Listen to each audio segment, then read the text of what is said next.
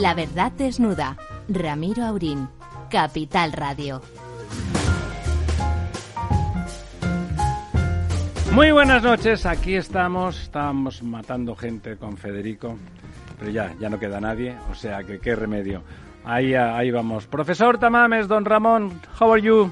Pues un poco triste por lo de ayer con los penaltis, que es el comentario habitual patriótico en estos momentos. No, pero sobre todo porque merecimos ganar, tantas veces no merecemos. Ganar, lo dijo la propia Italia, pero las cosas son como son. Nos alegramos cuando ganamos a los penaltis y luego cuando perdemos dice, decimos que es un método muy inadecuado. inadecuado. Bueno, el caso es que va ganando Dinamarca. No, ya no, don Ramón, ya, ya empatan. Ya han empatado, ya ha empatado Inglaterra. Con la pérfida Albión. La pérfida Albión ha empatado. Don Lorenzo. Muy buenas noches, don Ramiro y don profesor. Pues también triste, triste por el, por el partido de ayer y, y, triste también por, por el fin de semana que se nos echa con estos calores que empiezan a amenazar eh, potentes, ¿no? Sí, eh, estábamos, hoy que estábamos leyendo van a llegar a 47 grados. Leíamos que en Canadá, fíjate qué, qué desastre y tal, resulta que ha llegado aquí esa ola de calor. Si no esa, será otra, pero... Bueno, pero del estilo, ¿no? 47. Que viene de, del Sáhara. Imaginamos que los 47 serán en el sur, en la sartén de Andalucía y sitios supongo, similares. ¿no? Decían que en la zona de Sevilla, que es una zona que se concentra bastante y tal, pues que podían llegar a esas temperaturas y, bueno, y en otras zonas del sur, pero aquí en España o sea, en España. En Madrid, 39. 40, 39, 40. Nos toca un fin de semana animado, ¿no? Sí, sí, hay que Parece que el máximo que se ha alcanzado en toda la historia son como 57 grados en el Valle de la Muerte en California. Sí, bueno, es un sitio... 57. Y luego en Nueva Delhi han llegado a 53. Nueva Delhi en la India. Afortunadamente cuando yo estuve en Nueva Delhi no, no fue tal. Pues eh, Nueva Delhi ahora es una ciudad donde no se puede vivir. Los diplomáticos firman por año y medio. No se quieren quedar más porque si no los pulmones se les destrozan para el resto de sus vidas. ¿Sí? Espantosa la contaminación. La contaminación, ¿no? Luego la humedad es, es, impresionante. y el calor. El calor y la humedad es, brutal, es verdad. la podredumbre. Bueno, eso ya dependerá del sitio, digo yo, ¿no? Eh, Tremendo. Hoy hay una noticia que, todavía no, no ha tenido la repercusión porque como tiene un aspecto como relativamente técnico que es la pretensión de asunción de poderes absolutos del presidente eh, con la ley que han presentado en caso de emergencias. Hay que estudiar con detalle a qué emergencia se refiere, pero se autootorga en el caso, es un proyecto de ley, no sabemos si sus amigos se lo apoyarán, pero se otorga poderes prácticamente que ríase usted de los del presidente de los Estados Unidos, en un régimen que no es presidencialista y que, por lo tanto, tiene algo de, bueno, una vez más, de tergiversación del espíritu de la Constitución. ¿Ha leído usted...? He leído algo, pero no me extraña tanto porque yo cuando estudiaba Derecho me acuerdo que había incluso a escala municipal previsiones en las ordenanzas municipales de que los vecinos tenían que echar pues una semana o dos semanas al año a servicios comunales. O sea que eso que aparece ahora en ese proyecto de ley de prestaciones físicas de los propios ciudadanos con servicios manuales, etcétera, no es nuevo en la legislación española. Eso me, eso me parece menos peligroso. Será opinable y discutible, pero bueno, en caso de necesidad, que todo el mundo eche una mano y, cada uno según sus capacidades. Eso puede tener un sentido. El tema de la concentración de poderes mm, hasta al limitum, prácticamente absolutos, me parece que sí que es mucho más eh, preocupante excepto en casos y aún así de guerra o bueno ahí estaría la cuestión no habría que ver cómo se define el estado de emergencia exacto no y habría que ver cuál es el desencadenante que activa esa toma de poder no eh, porque si eh, y, en manos de quién está el activar o no esa, esa, ese estado de emergencia. En principio, don Ramón, usted eso debe de saber. Eh, la declaración de guerra en España la tiene que aprobar el Parlamento de la Nación, ¿no? Yo creo que ya no hay declaración de guerra. Lo que hay son estados de emergencia, de alarma, de no sé cómo se llama entonces, si un país extranjero nos ataca militarmente, ¿cómo le llama usted ya eso? no hay. ¿Partido de fútbol? Antes, en la Constitución de 1931 de la República, España renunciaba a la guerra como método de acción política y no había declaración de guerra, yo creo. Y en este, esta constitución que yo recuerde no hay declaración de guerra. Lo que hay son estado de, de emergencia, no sé cómo se, tampoco hay estado de guerra propiamente. O sea, si nos atacan no es un estado de guerra. Es que, que conste que yo soy objetor de conciencia, ¿eh? pero las cosas tienen un nombre. Esto de aquí es un teléfono, donde tengo el agua es un vaso, el señor que está al otro lado del cristal el estado de guerra me parece es que el técnico de sonido. Solamente se mencionaba cuando se suprime la, la pena de muerte, excepto en situación de guerra. No creo que se diga estado de guerra, no lo recuerdo ahora. Pero en caso de guerra se mantenía la ley la, la ley de, posible condena a muerte, que después no ha habido reforma constitucional, pero de hecho ya en alguna ley orgánica desaparece. Queda derogada, claro, como está en general. bajo legislación militar, ¿no? Esa, en, situación de guerra y bajo legislación militar. Sí. Me refiero a la pena de muerte, ¿no? La pena de muerte se mantenía. Pero bajo legislación militar en, en caso, en estado de, guerra. Yo sí, pero luego se ha debido regular por ley orgánica y ha desaparecido la pena de muerte incluso en estado de guerra. Mm. Don, bueno, lo cual también teniendo en cuenta, bueno, tiene su razón dentro de un orden. En una guerra que lo que se hace es, lamentablemente, matarse unas personas a otras. Lo de que no haya pena de muerte, bueno, pues eh, no lo sé. ¿eh? Como mínimo sería. Bueno, es que usted recordará que en la Primera Guerra Mundial, en el ejército francés, debió haber como más de 50.000 fusilamientos de soldados propios por deserción y otros delitos militares, y los fusilaban tranquilamente y se quedaban comiendo caviar los generales bueno, aquella guerra fue una guerra muy muy desigual desde la oficialía y el, y el generalato y los de abajo, ¿no? Había aquella película extraordinaria de, Stanley Kubrick, eh, Senderos de Gloria, Path of Glories, donde se ve que la toma de una colina ridícula casi suponía la muerte, el, asesinato, porque era lanzar los asesinatos por parte de sus propios jefes que, bueno, eso es así. En el pasado la, la, gestión de las guerras ha dependido mucho de la oficialía, eh, sobre todo del, del, alto mando, de la, la, la, justicia o la barbarie o la irracionalidad. Pero insisto, en situación de guerra, decir que no se va a fusilar a nadie, no a los propios, pero a los ajenos, bueno, no lo sé, es complicado. Y en cualquier caso, ¿no le parece a usted, por ejemplo, que, en esta especie de precedencia las prioridades son importantes porque son los matices de las cosas. Se apresuran a sacar una ley que otorga poderes absolutos al presidente del gobierno, una especie de cesarismo extraño a estas alturas del siglo. Eh, o se ha sacado el la ley delirante, porque es delirante de, del, del, tema de género, del reconocimiento de género, que es una ley delirante, insisto. Mm, estamos completamente a favor de los derechos de cualquier persona, da igual su orientación o sus prácticas o sus deseos sexuales, por supuesto, la ley es delirante. Y en cambio, una ley que sería extraordinariamente bien aceptada, que estamos en un momento óptimo para hacerlo, que es la derogación de la ley sálica, nuestra futura reina es una reina y valga la redundancia. No parece que don Felipe tenga intenciones de, aumentar la progenie. Es que España no tiene la ley sálica. Bueno, tiene precedencia cualquier varón.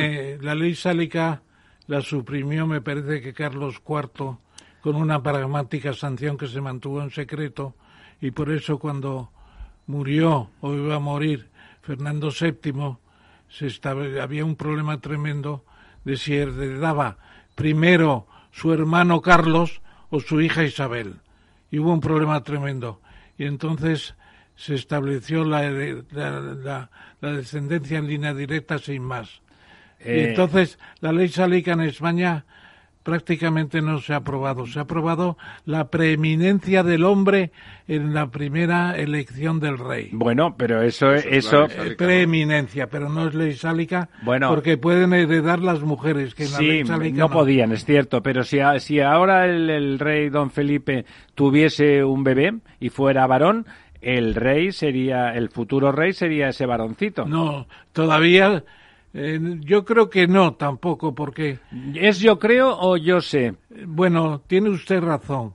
Podría intentarlo o podría suceder, pero ya está claro que no va a suceder nunca eso. ¿Por qué está claro, don Ramón? Porque solamente han tenido dos hijas. Bueno, es lo que le digo, este es un buen momento para derogar esa... Y ya no quieren tener el experimento de tener un hijo. Correcto, me parece... Hay, que, hay que cambiar la Constitución.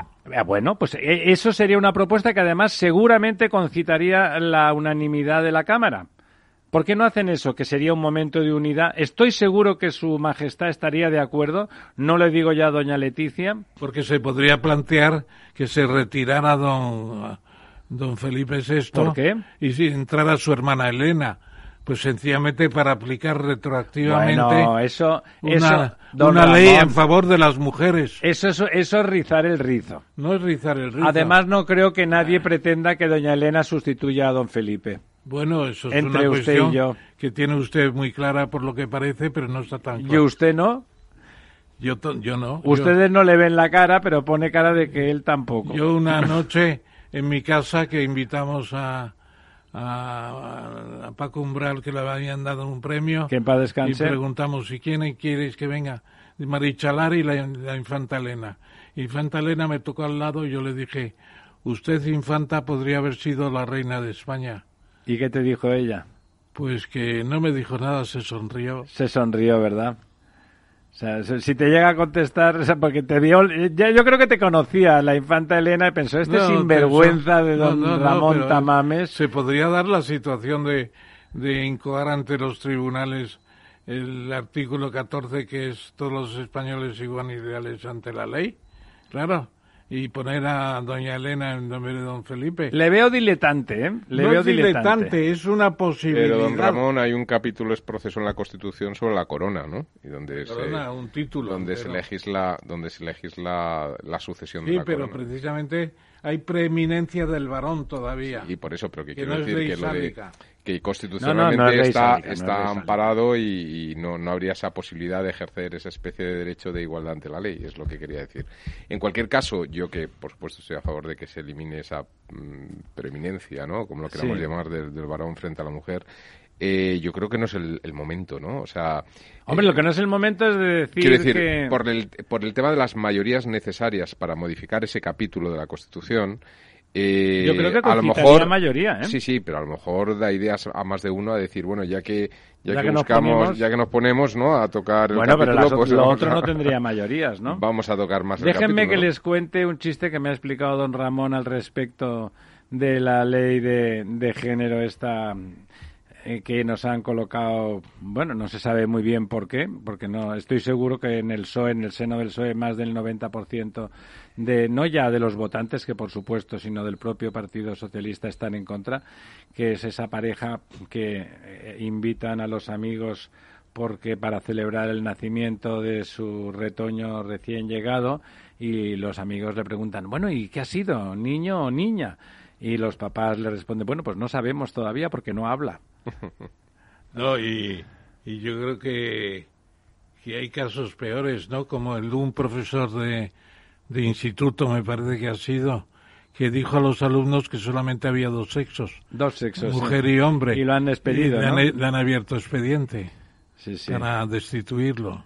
Tenía que haber dicho que él no, que, se, que él sepa que ha tocado y no, no, no hay más que un par de de cositas al respecto, que no lo otro no se puede no se puede materializar como diferencia, ¿no? Desde el punto de vista científico, el sexo es eso, la otra cosa es que a uno haga lo que le divierta, que además me parece estupendo, la verdad, porque lo del sexo es una cuestión muy cultural. Uno tiene que hacer aquello que le satisface y al que tiene enfrente, pues también, pero dicho eso, negar la, como decía como decía la semana pasada nuestra invitada, doña Lidia Falcón, ¿no? lo que son sexos, biológicamente, hay dos. Luego hay las prácticas sexuales y la, conveniencia sentimental de cada uno. Oye, pues eso, ahí nadie nos metemos, ¿verdad? Hay que, hay que procurar no meterse. ¿no? por eso, pero legislar sobre eso es una impostura propia de integristas. O sea, eso, es, eso es más propio del de, integrismo que uno quiera. No lo pueden, si no lo normativizan, justamente lo que están haciendo es acotar. Y claro, cuando empiezan a darse cuenta de que las prácticas son tantas y tan diversas, pues esto se convierte en una especie, en una especie de sainete, ¿no? Una especie de sainete. Bueno, ¿Sabe usted la última del Bitcoin?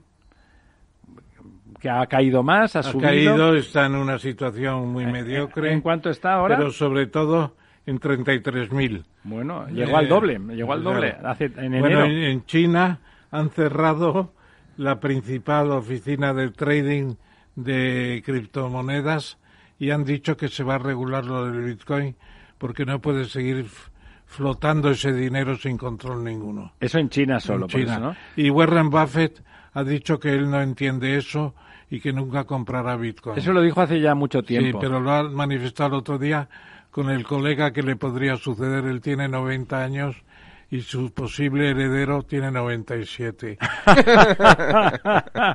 Eso es ser optimista, ¿no? Eso es ser optimista. No sé por cuál, Pero no sé cuál de, acuerdo, de, los dos. Están de acuerdo de que están de acuerdo en que el Bitcoin no se entiende bien. No, pero como da, como lo que hace es dar, uh, da juego, desde luego sabemos todos que a quien le funciona bien es a la economía sumergida y no la que hace zapatos con, con, trabajadores no legalizados precisamente, ¿no? Bueno, todo, los todo el crimen organizado pues le permite... Los últimos hackers cobran todos en Bitcoin, ¿no? Los, claro, los... todo lo, exacto, todos los delincuentes cibernéticos por supuesto cobran en Bitcoins. Bueno, tenemos para la semana que viene, tenemos un par de libros de, de amigos y, y, compañeros, algunos de los cuales eh, presentaremos aquí en el próximo miércoles. El primero, que se presenta el 12 de julio en la en, en, en, la comunidad, en el edificio de la comunidad, el edificio, ¿cómo se llama? El edificio de correos, ¿no? casa la casa correo. de correos de casa la comunidad de, de, Madrid en la Puerta del Sol. Creo que lo presenta la presidenta Isabel Díaz Ayuso. Y el libro, que es de don Antonio Ledesma, exalcalde de Caracas, de donde tuvo que salir por piernas, bueno, supongo que en avión, porque por piernas llegar hasta Madrid pues es complicado, y que se llama De dónde venimos y hacia dónde vamos, y donde cuenta, bueno, cómo un país extraordinariamente rico como es Venezuela pues se ha arruinado a, a, los niveles en que está ha provocado un éxodo digno de la Biblia y la desgracia y la ruina de, de millones y millones de personas. Y por otro lado nuestro don Felipe de Basa Navalpotro.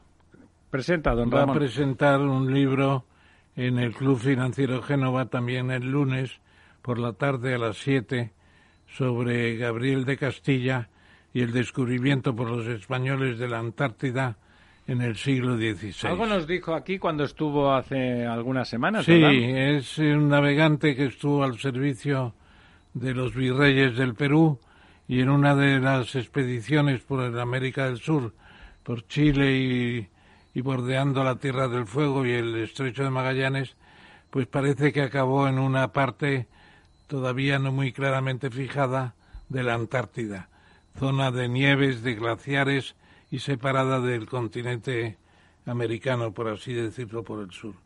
Es un libro interesante y lo que habría que es investigar más porque además las noticias que tenemos son de mmm, marineros holandeses que iban en la nave con él. No son ni siquiera noticias españoles, lo cual es una muestra también de una quizá mayor independencia y un menor patriotismo, ¿no? O sea que es un tema interesante, sí. Eh, le comentaba antes, no, no, lo hemos dicho hace un minuto, unos minutos cuando comentábamos con, con la tradicional, con la lógica melancolía nuestra eliminación de, de la Eurocopa, que el Financial Times, pues un periódico que como mínimo hay que asumir que es serio, pero que cuando me, comenta las cosas y máxime cuando el, toda la, la, parte final, las dos semifinales y la final de esta Eurocopa se celebran en Wembley, en la ciudad de Londres, pues tiene un artículo enormemente elogioso para la selección española, comentando que desde luego jugó muchísimo mejor que, Italia, que mereció ganar y que redujo a, la Italia moderna, que alardeaba, y era cierto, de que había, de que tenía un estilo de juego al parecido al español, a un juego bonito, de combinatorio y al ataque, que lo redujo a sus viejas virtudes, a una defensa masiva, a un brillante portero y a carreras al contraataque. El artículo se lo recomiendo a todos si quieren ganar autoestima. Eh, pone por las nubes a, a, Pedri, en particular, del que recuerda que no perdió ni una sola pelota, que dio 55 pases todos correctos y al pie del, del compañero sin que se perdiera ni uno y lo pone como un ejemplo y dice que para que para los próximos campeonatos eh, pues eh, España tiene una escuadra en la que puede confiar. lo digo porque a pesar de, en este caso, pues la verdad, las derrotas siempre duelen, pero fue una derrota agridulce. Pero también para no caer en una especie de patriotismo deportivo. Aquí el patriota es usted que consta. Que Luis Enrique no tenía que haberle dado a Maroto el, penalti que tiró. Cuando dice Maroto se refiere a Morata. Eh, Morata, perdón. ¿En qué estaría usted pensando? Es que hay tantos Marotos y tantos Monteros y tantas Monteras y Moretos que, que se... Nos tenemos que poner el mundo por Montera. Morata, Morata no tenía que haber tirado el, el penalti porque ya había fallado anteriormente en otro penalti. Todo el mundo ha fallado algún penalti en Pero su no puede ser dárselo como premio sabiendo que es un poco irregular en la puntería. Yo creo que el hombre estaba agobiado pensando de que, de que pues si lo fallaba lo iban a crucificar. Hay que criticárselo eso al señor Luis Enrique. Bueno, usted como el merengue a Luis Enrique está dispuesto a criticarle lo que haga falta. No, no, no, yo le tengo mucha simpatía, además es asturiano. Y eso es particularmente bueno, como don Pelayo, claro. No, hombre, podía ser otra cosa, es asturiano. De hecho, cualquiera podría ser otra cosa, ¿no? Incluso ucraniano.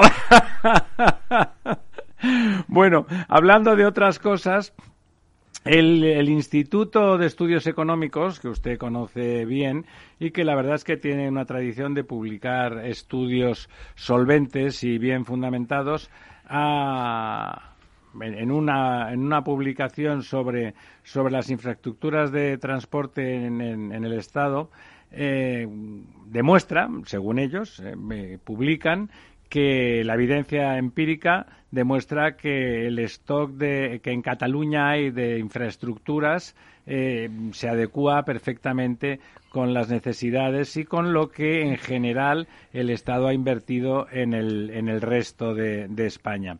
Eh, con lo cual, bueno, el famoso España nos, roba y el famoso déficit, pues no se, no se atendría a la realidad habrá, habrá que, leerlo. Eh, habrá que ver hasta qué punto pues eso ahí estaban en ese instituto estaban José Luis Feito sí, y Almudena Semur. Ah, ya Almudena ya no está pero ni, Feito tampoco. pero José Luis creo que sigue firmando el, el, texto. El ah, texto en cuestión ah, porque será de su tiempo lo firma José Luis Feito. De cuando era presidente. Igual, sí, no lo sé. Esto es reciente, esto es relativamente relativamente reciente. Bueno, eh, ya está llegando el momento de recibir a nuestro primer invitado. Eh, nos damos eh, nos damos un minuto, nos damos un minuto para la publicidad, porque pero déjeme que exprese el sentimiento de dolor profundo por el asesinato de Juvenal Moïse presidente de Haití, que ha sido asesinado hoy con tres tiros de pistola en su propia residencia de unos hombres vestidos de negro que hablaban en inglés y en español, dicen. Pues eh, bueno, es sorprendente. De todas maneras, no tiene mucho sentido. Él iba a dejar la presidencia, no se podía volver a presentar. ¿Qué ha pasado? Yo conozco bien a Haití, estuve una temporada trabajando allí. Es un país entrañable, entrañable y peligroso, entrañable y peligroso. Te decían que tenías que tener cuidado por si una bala perdida te daba aunque no fueras objetivo, o sea que si eras objetivo la cosa se ponía mucho peor. Pero insisto, tiene un sentido muy extraño porque iba a desaparecer en pocos meses, iba a desaparecer de la política activa de ese país. Por supuesto, lamentamos que Haití el país más pobre de todo Latinoamérica, en este caso sí Latinoamérica, porque es un país francófono, pues eh, siga sumido en semejante tragedia. Volvemos en un par de minutos. Si te gusta el pádel, en Capital Radio tenemos tu espacio. Todos los martes a las 22 horas saltamos a la pista para contarte la actualidad del World Padel Tour, los torneos amateur, las novedades de las marcas y toda la actualidad relacionada con el segundo deporte más practicado de España. Esto es Padel, los martes a las 10 de la noche en Capital Radio.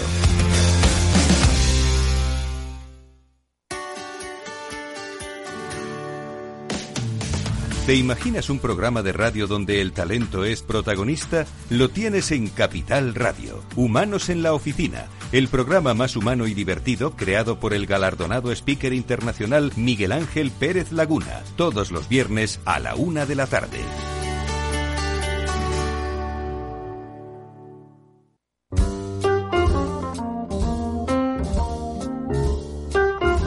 La verdad desnuda. Capital Radio.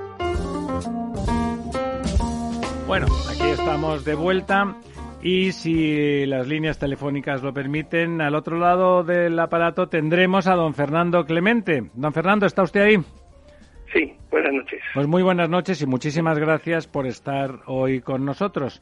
Don Fernando. Gracias a vosotros. Eh, don Fernando es letrado del Tribunal de Cuentas y en estos momentos en que de cuestionamiento generalizado de no le quiero llamar poder judicial, porque en el caso del Tribunal de Cuentas no es tanto poder como autoridad, autoridad en el mejor sentido de la expresión. Eh, bueno, pues ese cuestionamiento en función de las necesidades del poder ejecutivo, pues se extiende con unos tentáculos eh, más que impropios, como una mancha de aceite eh, de las que no está muy claro que ningún detergente pueda limpiar. Pero antes de empezar, le paso la palabra a nuestro profesor don Ramón Tamames para que haga una breve semblanza de don Fernando. Muy buenas noches, Fernando Clemente de Antonio. Mucho gusto en que tenerte con nosotros. Bien. Buenas noches. Pues eh, por lo que vemos, eh, primero ha sido técnico de auditoría del Tribunal de Cuentas desde mayo del 89 por oposición y luego ya en el 93, cuatro años después, ya letrado del tribunal. Has estado también en la sección de enjuiciamiento, eh, bastante tiempo en el tribunal y también en las secciones de fiscalización. Y además eres miembro de la Real Academia de Jurisprudencia y Legislación como académico correspondiente y colaborador de un centro de estudios financieros que tiene una gran importancia para los fiscalistas. Y se puede decir que eres miembro de Transparencia Internacional de España, una entidad eh, a título, digamos, gratia et honore en pro de la claridad de los asuntos en España. A partir de esta semblanza, Fernando, yo te haría algunas preguntas que se resumen así.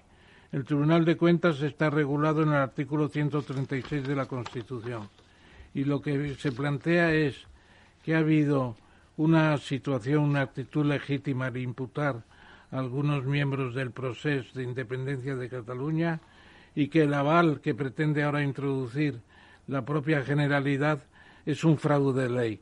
¿Qué opinas de ambas cosas? Es decir, legitimación total y segundo, fraude de ley por parte del Tribunal de la Generalidad de Cataluña, que la propia Generalidad pretende defender a sus propios asociados en una, en una causa, por así decirlo, inconstitucional. Eh, ¿Nos puedes aclarar en qué situación estamos en estos momentos? Pues en estos momentos, vamos a ver, lo primero, eh, pues efectivamente el tribunal está siendo criticado eh, desde determinados ámbitos, evidentemente pues en, Cataluña, eh, por las actuaciones, en este caso las últimas han sido las relativas al, a la acción exterior eh, que derivó de un informe informe del Tribunal de Cuentas que no, no, hizo a propia iniciativa suya, sino que fue instado por las Cortes Generales porque el Tribunal de Cuentas depende del Parlamento.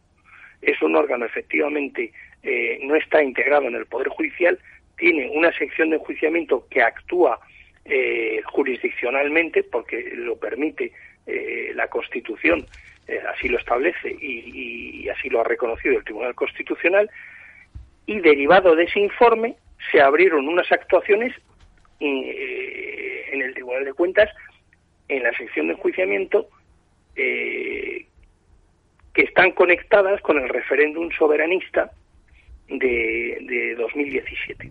Anteriormente había, ya se había resuelto eh, unos procedimientos, un procedimiento, vamos, que se había em, eh, dirigido contra eh, las autoridades de Cataluña en relación con la consulta soberanista de 2014.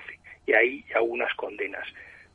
digamos, el asunto de fondo, sobre todo porque como ya ha habido, es decir, resoluciones en el ámbito del Tribunal Constitucional y del Tribunal Supremo, es decir, desde luego hay unas actuaciones eh, inconstitucionales e ilegales y los gastos derivados de esas actuaciones pues son los que eh, se persiguen ahora. Claro, lo único es la cuantificación y la determinación de esos gastos si efectivamente están vinculados, eh, que eso es lo que ya se resolverá en el en el procedimiento jurisdiccional, porque ahora lo que salió la información en prensa eh, la semana pasada fue la liquidación provisional y de ahí se da paso, que eso es una actuación administrativa, es una actuación administrativa, pero luego ya vamos a la, eh, al procedimiento jurisdiccional del tribunal y ahí es donde se pues intervienen evidentemente las partes, que las partes aquí son, por un lado, eh, los actores públicos que pueden actuar en el ámbito del tribunal, que van a ser los demandantes, que serán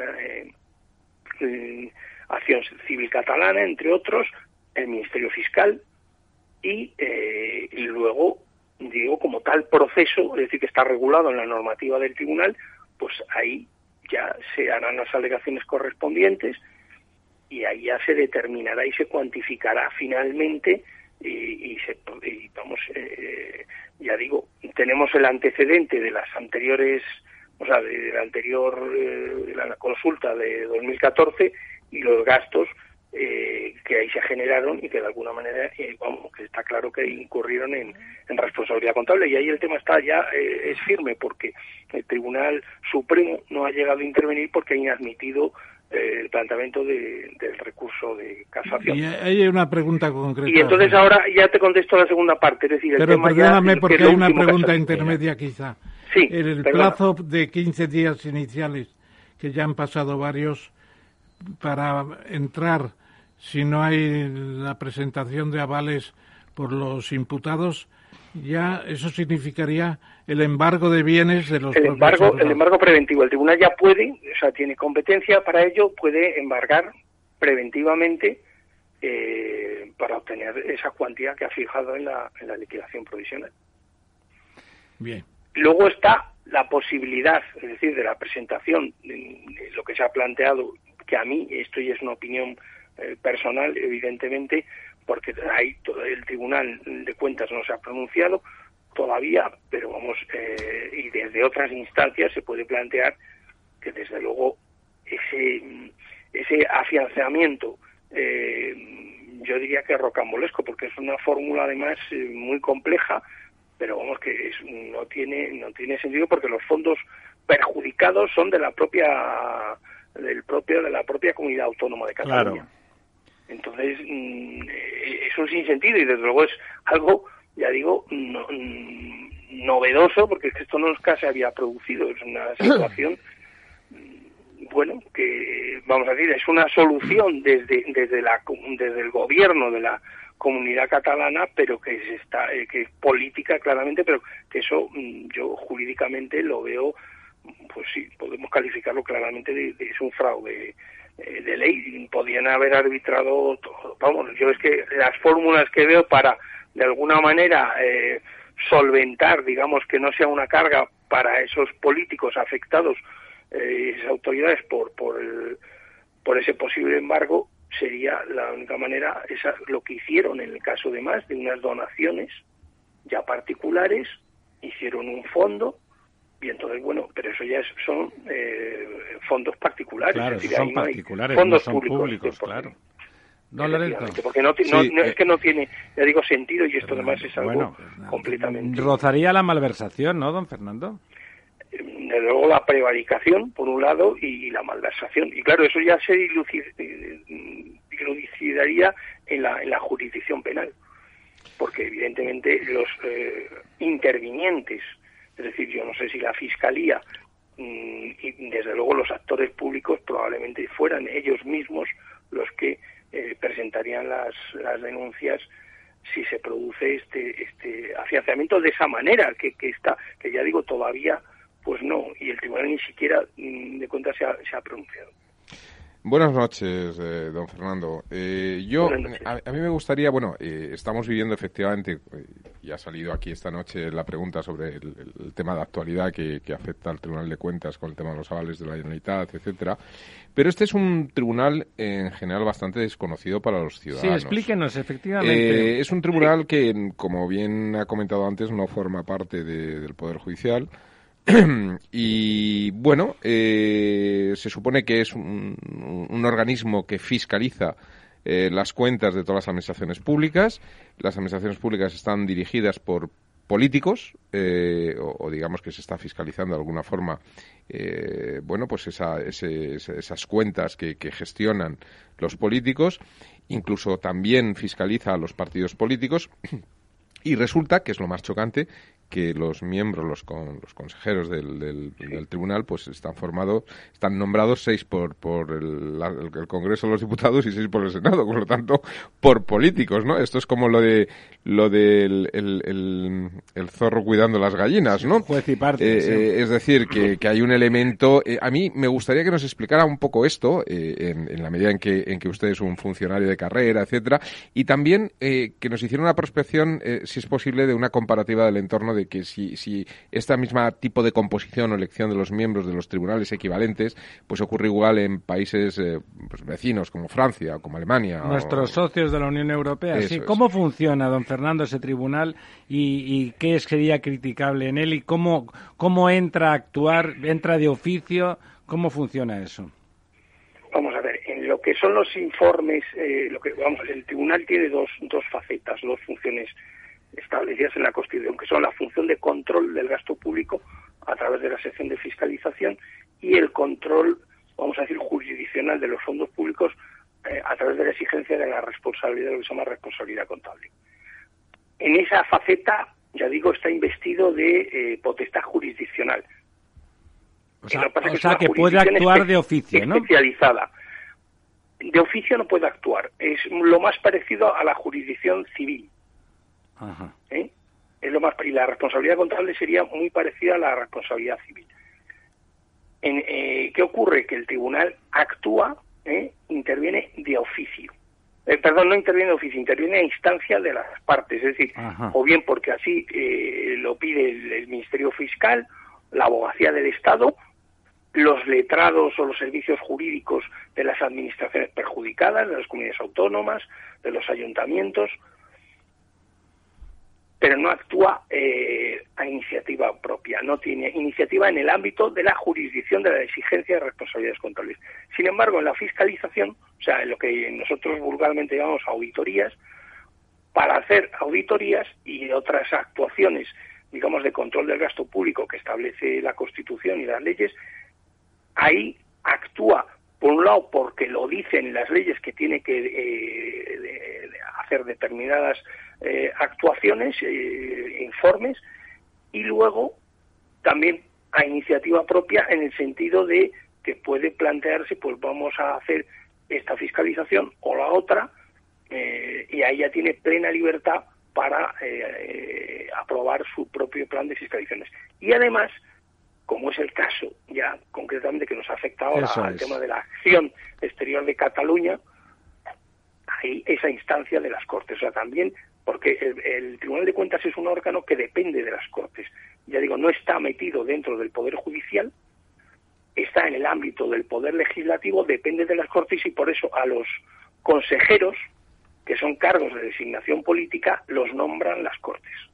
Lo que pasa que en los países de nuestro fundamental que se hace al tribunal es la politización. ¿Por qué? Porque efectivamente el nombramiento de los altos cargos del tribunal, los consejeros, son nombramientos efectuados por los grupos políticos. Hablamos del Parlamento, eso es lo que establece la ley, pero al final ese nombramiento es un nombramiento vamos a decir, de los grupos políticos mayoritarios, en este caso los dos partidos más importantes, eh, que son los que realmente designan eh, a, los, a los consejeros. Y muchas veces esos consejeros elegidos, los algunos de los actuales y en otros eh, mandatos otros consejeros, pues a lo mejor han estado algunos de ellos muy vinculados a la actividad política porque han sido ministros o porque han sido eh, altos cargos anteriormente. Y entonces, bueno, de ahí ya digo que se hayan hecho críticas, mm, por ejemplo, antes se ha mencionado Transparencia Internacional, porque yo soy miembro de Transparencia Internacional, pues Transparencia Internacional ha criticado la politización de los órganos constitucionales, entre otros del Tribunal de Cuentas, porque eh, el problema que tiene el Tribunal de Cuentas es el mismo que tiene el Consejo General del Poder Judicial o el que puede tener el Tribunal Constitucional, porque la mayoría de sus miembros los nombran mm, tienen una extracción política, o sea, extracción política el nombramiento. Luego pueden nombrar a perfiles y claro, lo que lo que se pide desde digamos sectores neutros es que sean lo más neutros políticamente, que no hayan desempeñado cargos políticos y que sean personas de un perfil técnico. Ahí si me permites, Fernando, yo para eh, contribuir a esa ilustración que pide el director del programa sobre el tribunal, diría que la importancia también se mide a veces por el protocolo. El presidente del Tribunal de Cuentas es después del, del rey, del presidente del gobierno, las dos cámaras, el Tribunal Constitucional el Tribunal Supremo, es el número seis o siete en el protocolo de altos o sea que es, o sea que es muy importante. Muy importante, es que es muy importante. Es, que fundamentalmente es la defensa del dinero del contribuyente, de que se gaste bien. Y ahí te pediría una, una opinión. Es cierto que el Tribunal de Cuentas ha pasado de una fase de formalización, de estudiar la formalización de las cuentas, a también una apreciación de la utilidad social y económica de determinadas inversiones públicas, etcétera, etcétera? Ahí podríamos decir que está en esa fase. Sería lo deseable. Es decir, realmente eh, lo, eh, lo que es la fiscalización, básicamente el control que se efectúa en el tribunal, digo básicamente, es un control de legalidad.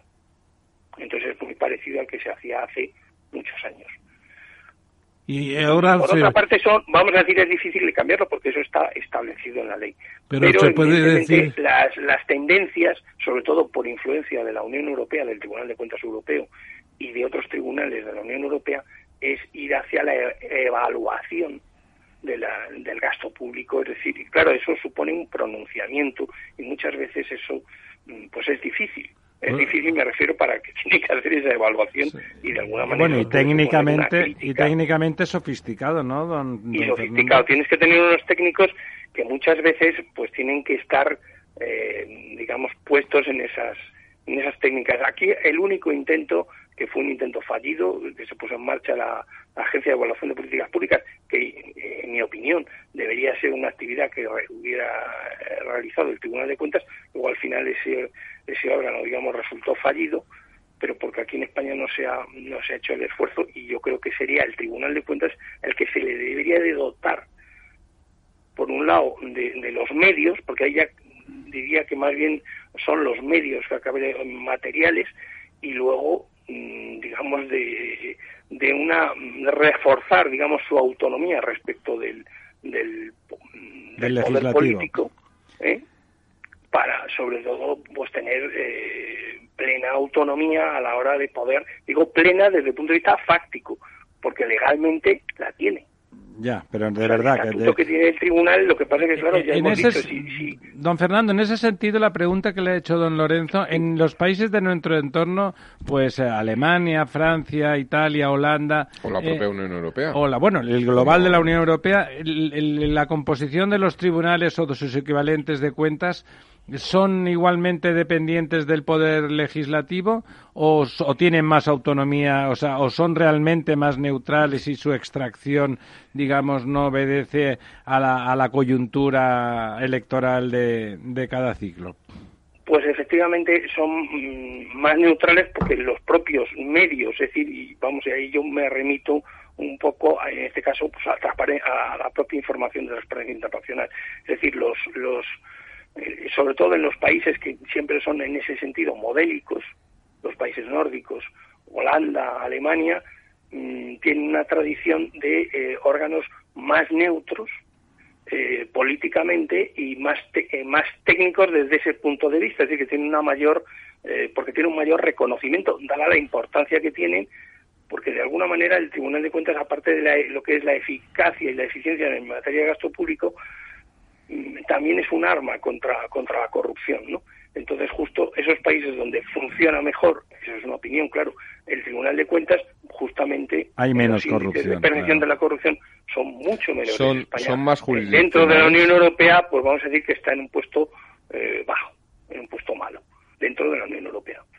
¿Están estructurados más dentro del Poder Judicial de esos países? es, digamos que... es que hay dos modelos, básicamente. El modelo nórdico, vamos a decir, el modelo anglosajón, es más bien de un órgano estrictamente auditor, vamos a llamarlo, utilizando esa... Accountability directamente. Fiscalizador, evaluador del gasto público. Mientras que los tribunales eh, de cuentas de ámbito mediterráneo, o vamos a llamarlo latino, Francia, Italia, Portugal, digo que son nuestros vecinos, eh, han seguido un sistema mixto, es decir, es un órgano fiscalizador, pero también tiene funciones jurisdiccionales. Pero, por ejemplo, el Tribunal de Cuentas francés tiene un prestigio en Francia y un peso mm, y donde hace auténticas críticas que muchas veces se enfrenta al poder ejecutivo o digamos al poder mm, eh, en ese momento gobernante de una manera abierta. Eh, y eso, mm, digamos, en España pues es más difícil, ¿no? Que eso se produzca. Otra cosa es que haya disfunciones, o sea, me refiero porque no haya correspondencia entre las mayorías que existen en el, en el, en el, en el Tribunal de Cuentas con las que en ese momento eh, gobierne, ¿no? Porque claro, los mandatos en el Tribunal de Cuentas son muy largos, son nueve años. Sí, además, y además son, los consejeros son reelegibles, que precisamente ahora, eh, en próximas fechas, eh, acabaría su mandato, es decir, entrarían y, y esto es un, problema. Por ejemplo, terminan el mandato de acuerdo con la ley, ya han cumplido los nueve años sin embargo, permanecen porque los partidos políticos, en este caso los dos mayoritarios, eh, no se ponen de acuerdo a la hora de renovar y entonces pueden dilatar, pues como pasa con el Consejo General del Poder Judicial, que se van a tirar prácticamente en el Consejo tres años con unos, eh, en el caso del Consejo son vocales, prorrogando sus funciones. Interinos, por decirlo de alguna forma. Sí, en una interinidad que además, en el caso del tribunal, ni está regulada. O sea, es una situación que también de incumplimiento de la ley que sería inconcebible pues en Suecia o en Dinamarca. En un país serio. Don Ramón, si una persona termina su mandato, pues dices, pues ya está, es que expira el mandato y cesa en, sus funciones, pero lo que no se puede es porque a, a, unos partidos políticos no les convenga, no se pongan de acuerdo en los que tienen que elegir, pues mm, mantengan una situación porque eso además afecta a la operatividad del órgano, naturalmente. Bueno, don Fernando, yo quería insistir, y lo quise hacer antes, pero no tuve medio. Por ejemplo, la resolución, por llamarlo así, del Tribunal de Cuentas sobre el caso de las inversiones en el sistema del AVE de los ferrocarriles de alta velocidad española. Ese fue un caso muy sonado porque ustedes ahí sí entraron a fondo, criticando inversiones, estableciendo digamos, ratios, ratios de inversión. Las estaciones también tuvieron un buen repaso, esas estaciones macroespaciales que se han hecho en Requena y otros sitios que parecen la llegada a Júpiter, ¿no? Bueno, pues ¿Eso es un precedente para ir más avanzando en esa línea? Efectivamente, esa sería la línea. Yo creo que esa es una buena línea. Ahí en España además tenemos, por ejemplo, el informe que hizo eh, luego también eh, el propio Tribunal de Cuentas Europeo también entró, eh, porque claro, hay fondos públicos europeos eh, con los que se financian esas líneas de alta velocidad. Y entonces, en el caso de España era muy cuestionado la política que se había seguido, porque además el, el, el, kilómetro de AVE en España eh, de alta velocidad es carísimo por las propias condiciones orográficas que tiene que tiene España, ¿no? Y ahora eh, con un recorrido Madrid-Barcelona de 7 euros, malamente van a cubrir. Bueno, ya sé que es, propaganda. eso ya se acaba. la línea efectivamente sería esa evaluación que ya digo, el, el ejemplo es tomarlo de las propias actuaciones del, Tribunal de Cuentas Europeo y de los tribunales, vamos a decir, yo creo que son modélicos del norte de Europa.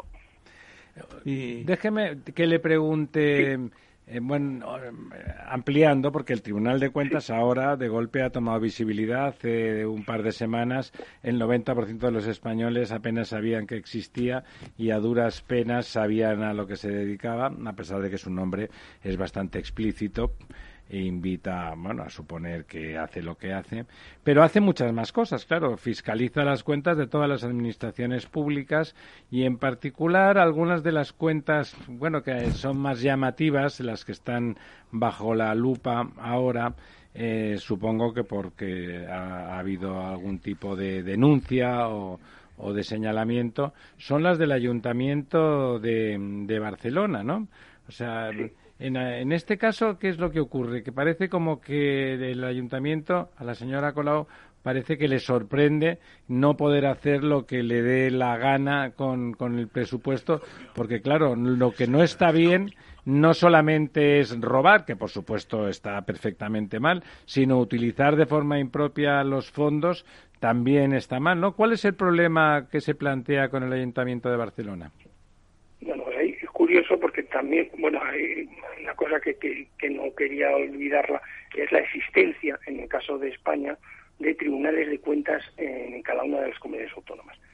Eso está, digamos, permitido y lo, lo, único que no todas las comunidades autónomas tienen eh, tribunales de cuentas, que no se denominan tribunales de cuentas, la mayoría se tienen, pues en el caso de Cataluña, tienen su propio tribunal de cuentas. ¿Y eso anula, don Fernando, las competencias del Tribunal de Cuentas Nacional en Cataluña? Claro, es lo que en, en Cataluña eh, la sindicatura, que es como se llama el Tribunal de Cuentas allí, eh, Sindicatura de Cuentas de Cataluña, tiene plenas competencias para la fiscalización, no para el enjuiciamiento de la responsabilidad contable. Esas son exclusivas del Tribunal de Cuentas de, España. Entonces, en Cataluña sí tiene plenas competencias para fiscalizar eh, las corporaciones locales, las entidades locales y, evidentemente, el Ayuntamiento de Barcelona. Esas eh, actuaciones normalmente el Tribunal de Cuentas de, España no suele, eh, cuando hay mm, mm, tribunales de cuentas autonómicos, eh, eh, puede actuar porque tiene esa competencia originalmente, pero eh, ya digo, se ve de alguna manera alterada porque ya normalmente eh, actúan los, los tribunales de cuentas autonómicos, en este caso la sindicatura. Pasa que esto es un caso muy particular donde además, claro, hay el problema, ya digo, el tribunal actúa también a veces cuando hay denuncias ¿eh? Y eh, en este caso, bueno, pues cuando eh, ya no es solo a instancias, digamos, eh, porque muchas veces esas fiscalizaciones, ya se producen in situ por la propia sindicatura, de, de, Cataluña. ¿Y en este caso? En este caso, ya digo, eso ha obedecido, pues, mm, que ha habido, pues, mm, se ha puesto de manifiesto mm, a través de denuncias, pues, la, la actuación eh, posible actuación irregular de, de, la, de la alcaldesa. Pues yo quería preguntarle ahora, me parece que la tendencia es buena, por lo que yo veo, si las inspecciones, averiguaciones, auditorías del tribunal se hacen ya casi, casi en tiempo real a medida que se van abriendo y poniendo en marcha expedientes administrativos, etcétera, etcétera. Porque yo recuerdo, bueno, hay que decir también que el Tribunal de Cuentas es conocido por la estación de metro de Madrid que se llama Tribunal, que está enfrente del hospicio, del antiguo hospicio.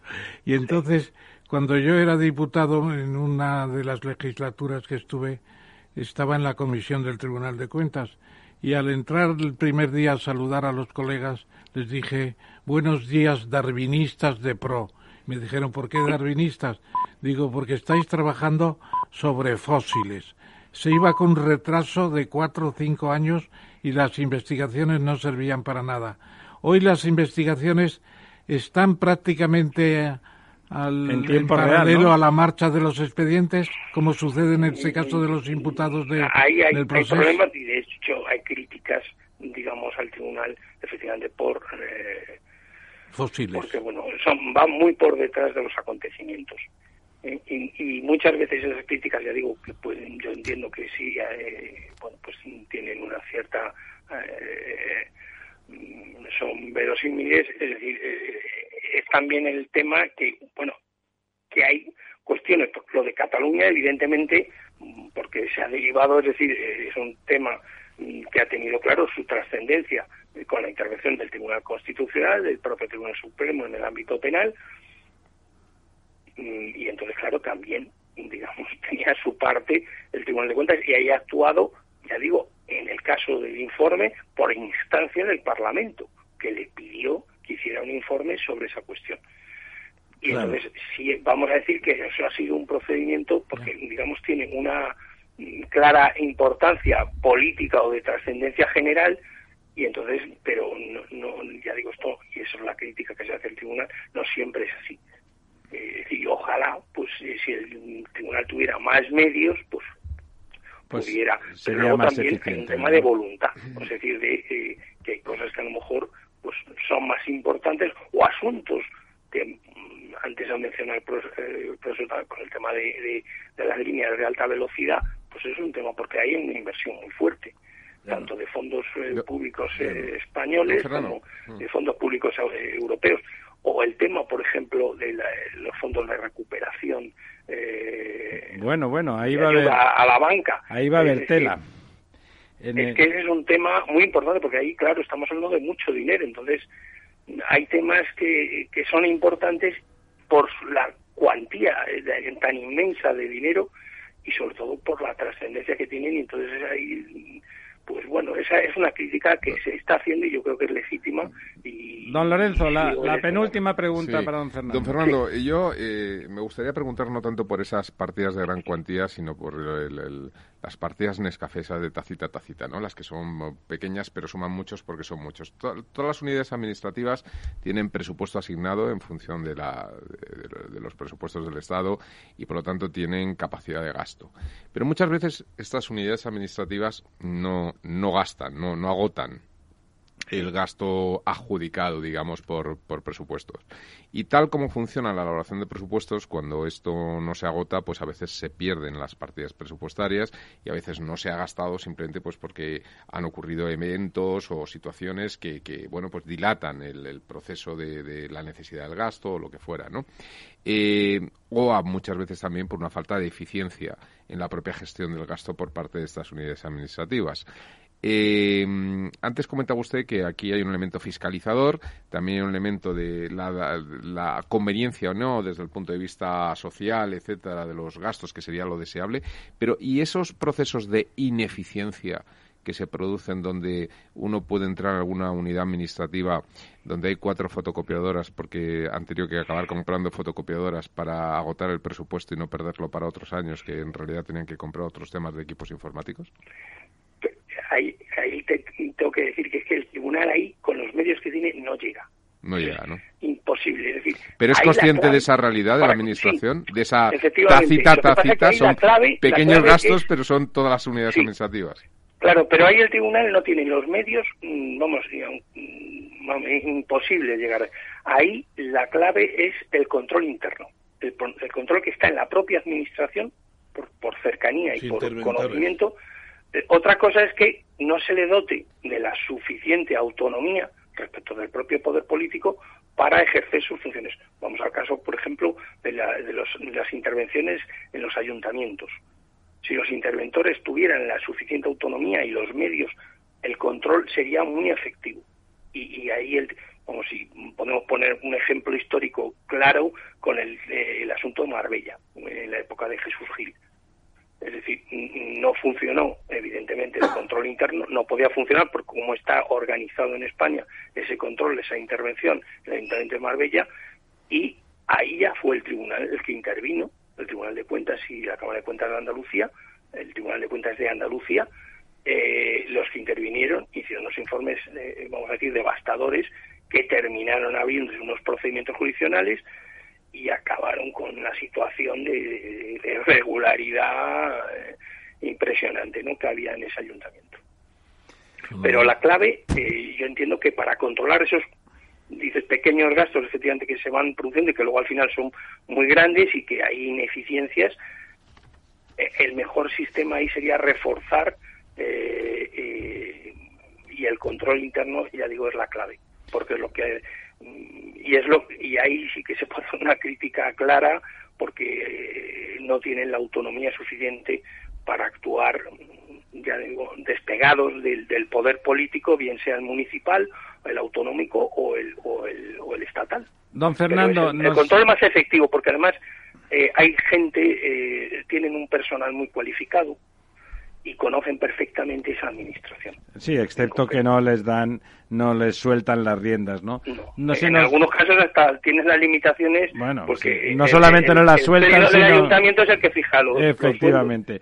Don Fernando, se nos quedan un par de tengo un par de preguntas que no nos da tiempo de hacer, pero que si le parece bien le haremos en, en algún programa en el futuro, porque hay, hay cosas muy interesantes que estaría bien saber que si con alguna denuncia adecuada podría entrar en ellas el Tribunal de Cuentas. eso es lo que lo que hay que animar y sobre todo a las en el caso, vamos, lo vemos en muchos asuntos, sobre todo de trascendencia política, pues son eh, asociaciones ¿eh? y organizaciones cívicas las que están actuando. Y pueden actuar, ¿verdad? Y pueden actuar. Y partidos políticos, es decir, eh, y pueden actuar perfectamente como actores públicos y eso, si eso, si la sociedad civil en España funcionara mejor, pues eh, se activarían, porque dejarlo todo a, a las propias instituciones, al Parlamento, a digamos a la clase política, eh, pues a veces es un, poco quedamos cortos. Eh, sí, en este caso sería serviría porque a fin de cuentas las instituciones están al servicio de los ciudadanos. En el caso del Tribunal de Cuentas, qué buen vasallo se hubiese buen señor. Don Fernando, muchísimas gracias. Eh, yo creo que muchos hemos aprendido mucho de, esta conversación con usted y nos ha quedado pues un poquitín más claro qué es el Tribunal de Cuentas, por qué está actuando y por qué tiene poco sentido lo que se está planteando eh, desde Cataluña y me temo que desde la Moncloa. Muchísimas gracias. Le volveremos a llamar para seguir eh, aprendiendo. Muchas gracias a vosotros. Mesa y Descanso es el programa donde Mar Romero te acerca cada fin de semana los mejores productos, te invita a disfrutar de los buenos vinos de cada denominación de origen y a conocer restaurantes y lugares de ocio con un encanto especial. Mesa y Descanso, los domingos a las 13 horas, aquí en Capital Radio. Valor Salud, tiempo de salud su actualidad, sus personas, sus empresas. Todos los viernes a las 10 de la mañana en Capital Radio, con Francisco García Cabello.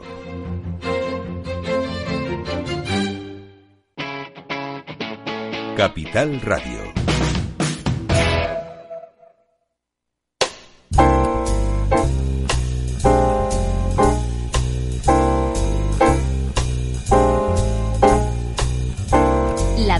Desnuda.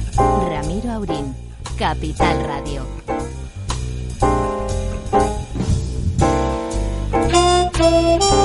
Aquí estamos de vuelta y si Dios quiere, desde el otro lado del Atlántico, desde mi queridísimo México, mi segunda patria, tendremos a don Gerardo López Cervantes. ¿Está usted ahí, don Gerardo? Aquí estamos, eh, don Ramiro, y a la orden. Ándele, pues. Eh, don Gerardo es director de la Escuela de Ciencias Económicas y Sociales de la Universidad de Sinaloa. Sinaloa, lugar, lugar singular por muchos. Dígame, dígame. Sí, no, no. Eh, claro nada más que ahora eh, acabo de entregar la dirección, no, no me considero director ya en este momento, ¿no? Lo ha sido hasta recientemente. Y en cualquier caso, ahora nuestro profesor, su amigo, nuestro profesor don Ramón Tamames va a hacer una breve semblanza de su perfil.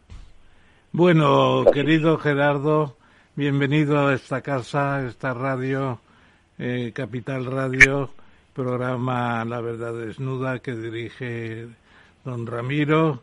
Y primero de todo hemos tenido un par de años de vida en común casi en la, en la Universidad Autónoma de Madrid, inolvidable. en muchos aspectos de intercambios de todas clases.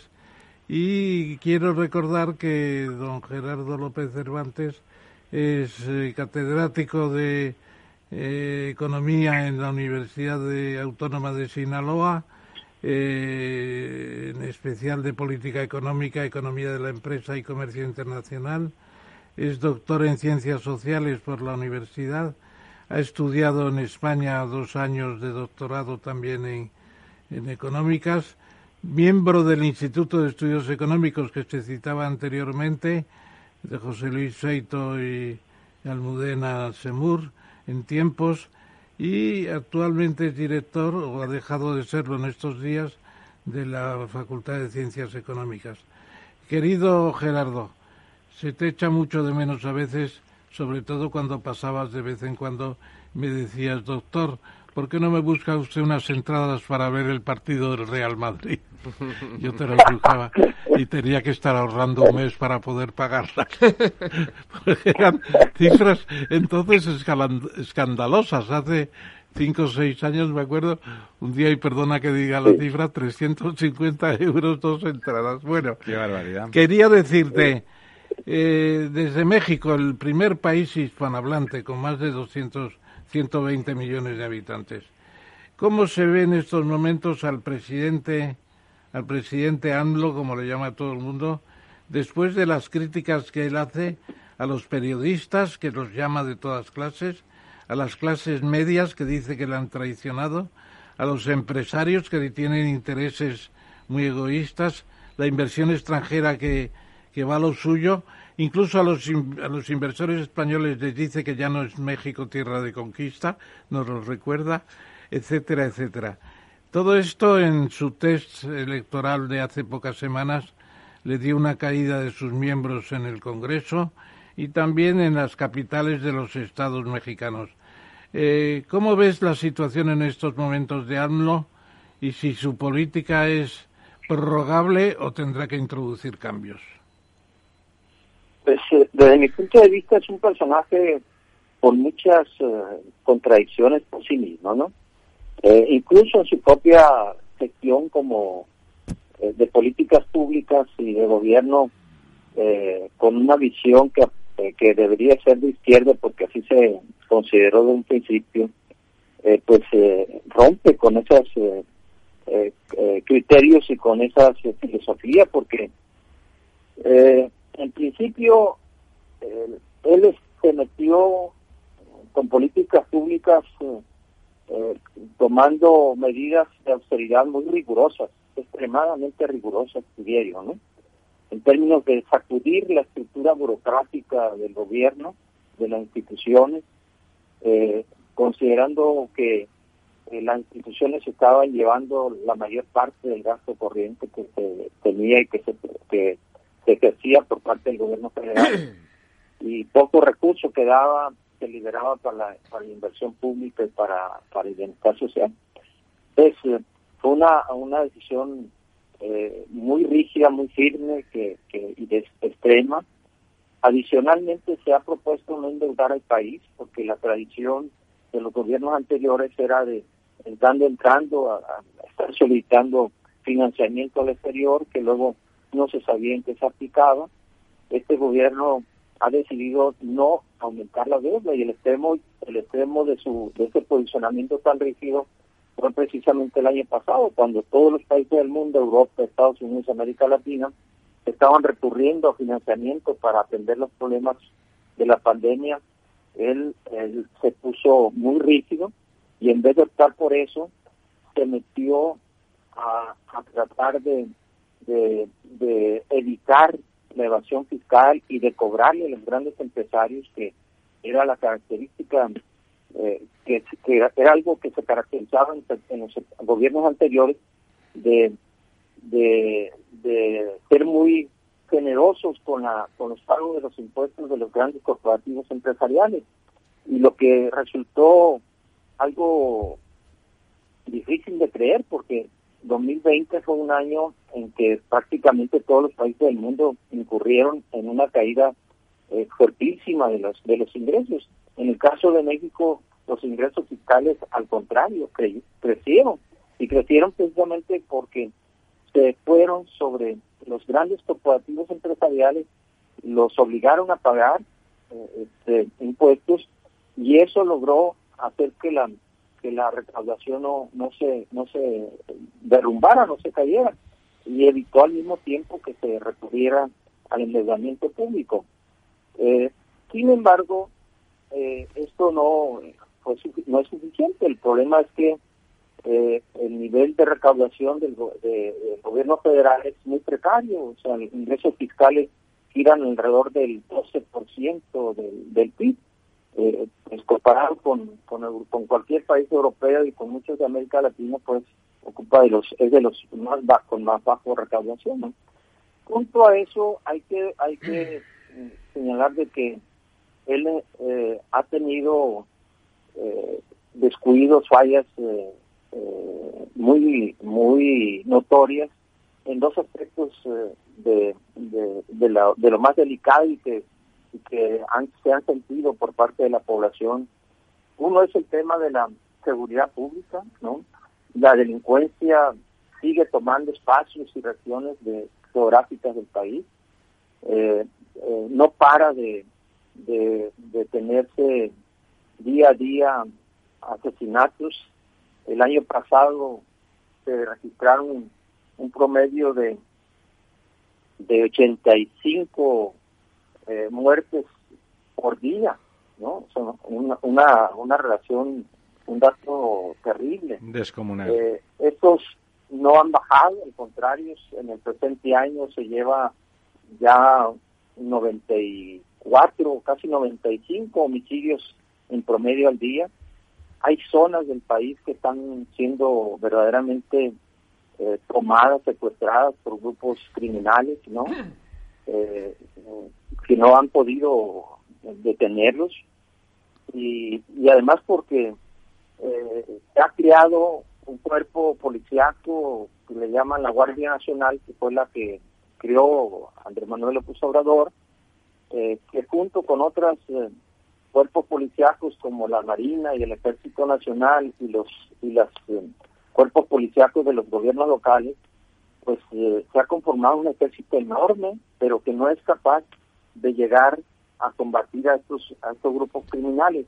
Es cierto que gran parte de estos grupos criminales están actuando en regiones muy específicas y no podemos tampoco decir que todo el país está eh, eh, están llenando de sangre, está llenando de, crímenes, ¿no? Están cometiendo crímenes generalizados. Hay estados como donde se concentra esto, por ejemplo, el estado de Guanajuato y Michoacán, que son parte del centro del país, Jalisco, que está en el lado del Pacífico, eh, luego Tamaulipas, que está por acá colindando con el Golfo de México, con la frontera de Estados Unidos, y luego los estados Zacatecas y Guerrero que, son parte de claro pero fíjese déjeme déjeme que le, que le interrumpa un poquito para simplemente para dar de cara a nuestros oyentes. Ha comentado usted don Gerardo unos estados importantísimos eh, muchos estados hablamos de millones de personas, algunos de ellos particularmente, todos igual de sangrantes, eh, no es cierto lo que iba a decir, pero algunos de ellos más llamativos. Guerrero, sin duda, Guerrero para nuestros oyentes es Acapulco, es eh, un lugar extraordinario, era una de las mecas del turismo eh, premium, del turismo de lujo, los grandes, las grandes stars de Hollywood tenían allá mansiones, eso está desaparecido, los, eh, los eh, grandes cruceros de lujo llegaban hasta esa bahía maravillosa, la bahía maravillosa de Acapulco, eso está desaparecido, pasar de noche en determinados momentos o una mirada esquiva es enormemente peligroso. Sí, más mis amigos eh, mexicanos muchas veces decían con amargura que, que ya en grandes, es cierto que no en todos los estados, pero en muchos estados eh, México es un país federal en sentido clásico, ya no había Estado mexicano, que era un Estado fallido en muchos de esos grandes estados, estados, insisto, que no eran necesariamente pobres, sino seguramente de los que tenían más futuro dentro de la federación ya son estados fallidos, ya sin una voluntad de guerra abierta a esa delincuencia organizada y a ese narcotráfico, no hay ninguna posibilidad de recuperación. Por vías estándares, don Gerardo, ya no hay. Hay la posibilidad, usted ve en el horizonte, ya no digo inmediato, pero sí en el medio plazo, una voluntad firme de que el Estado enfrente lo que no puede ser más que una guerra para, para acabar con ese control que ya no tiene el Estado democrático de México, sino que lo tienen organizaciones criminales? Uno de los eh, eh, factores que va a ser eh, fundamental para, para minimizar esos grupos criminales y, reducirles el poderío bélico es precisamente el control de las de las entradas de armamento sofisticado que viene de Estados Unidos, ¿no? Lo que le da poder y capacidad de, de, combate a esos grupos y de seguridad en ellos mismos para desplazarse por todo por todas estas regiones es precisamente el, armamento tan sofisticado. Entonces, eh, creo que ahí, eh, y lo están haciendo ya, se está actuando por parte del gobierno mexicano de Estados Unidos para tratar de minimizar, reducir esa entrada de armamento tan sofisticado con que se conducen los grupos criminales. Si eso se logra, creo que va a ir eh, se ganando terreno eh, sobre ellos, se va a ir logrando controlar eso.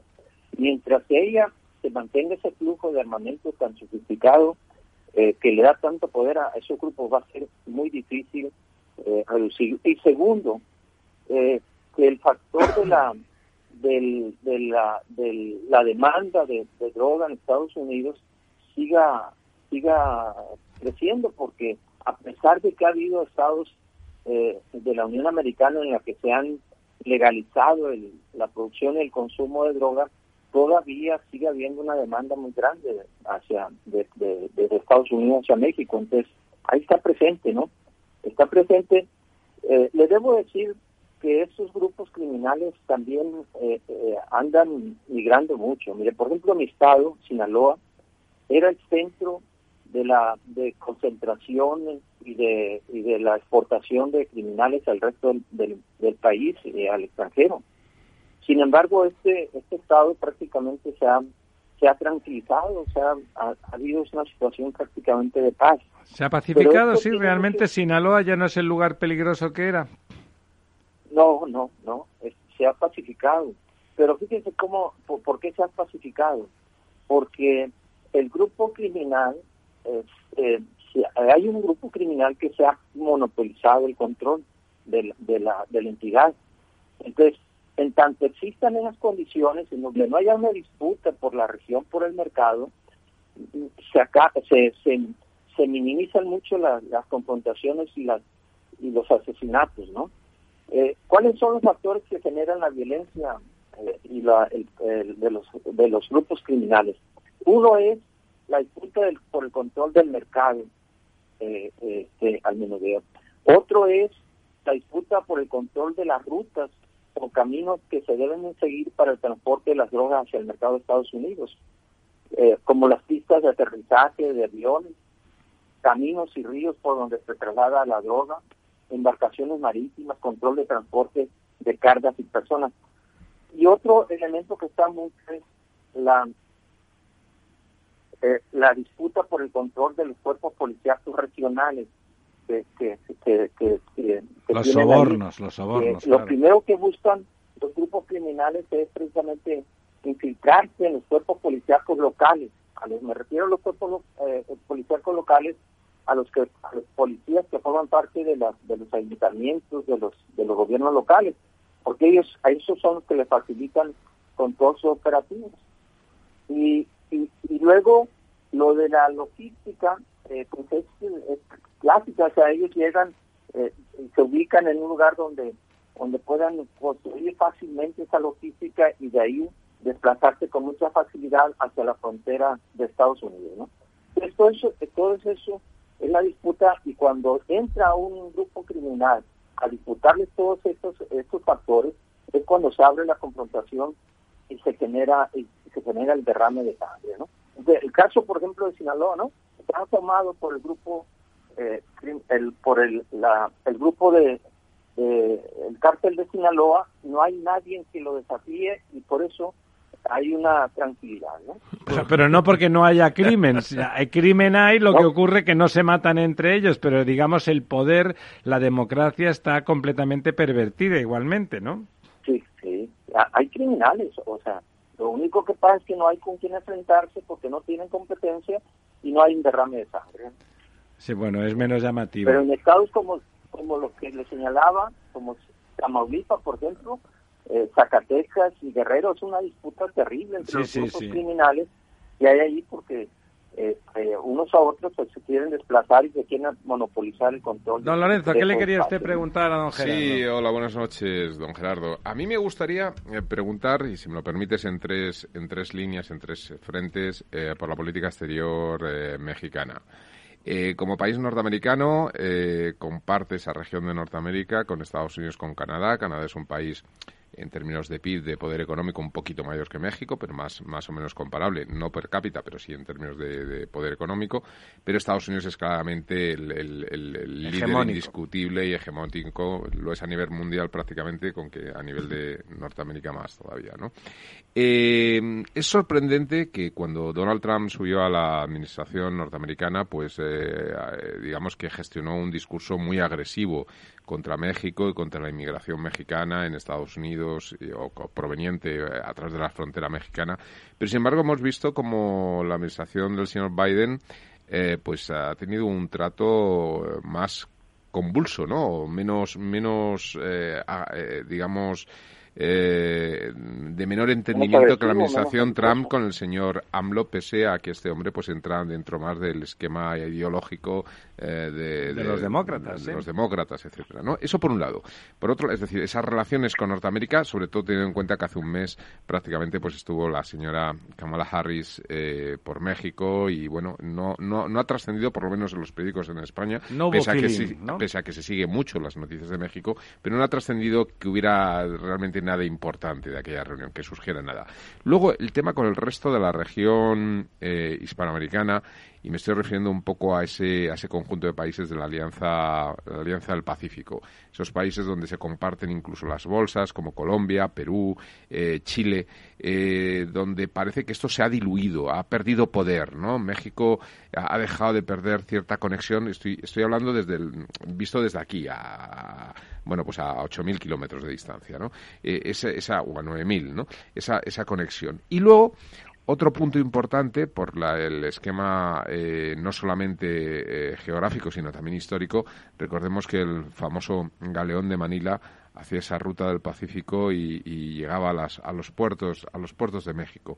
hay una alianza histórica con Asia que también parece, da la sensación desde aquí, que tampoco México está explotando mucho esa relación con Asia. Eh, ¿qué, nos puedes hablar de esas tres líneas de interconexión de México hacia la región a la que pertenece, lógicamente, que es Norteamérica, hacia la región que por motivos de lazos culturales eh, se hermana, que es toda la región de, Hispanoamérica, y, a ese Pacífico al otro lado del lago español, eh, que es eh, Filipinas y en general el mercado asiático, ¿no?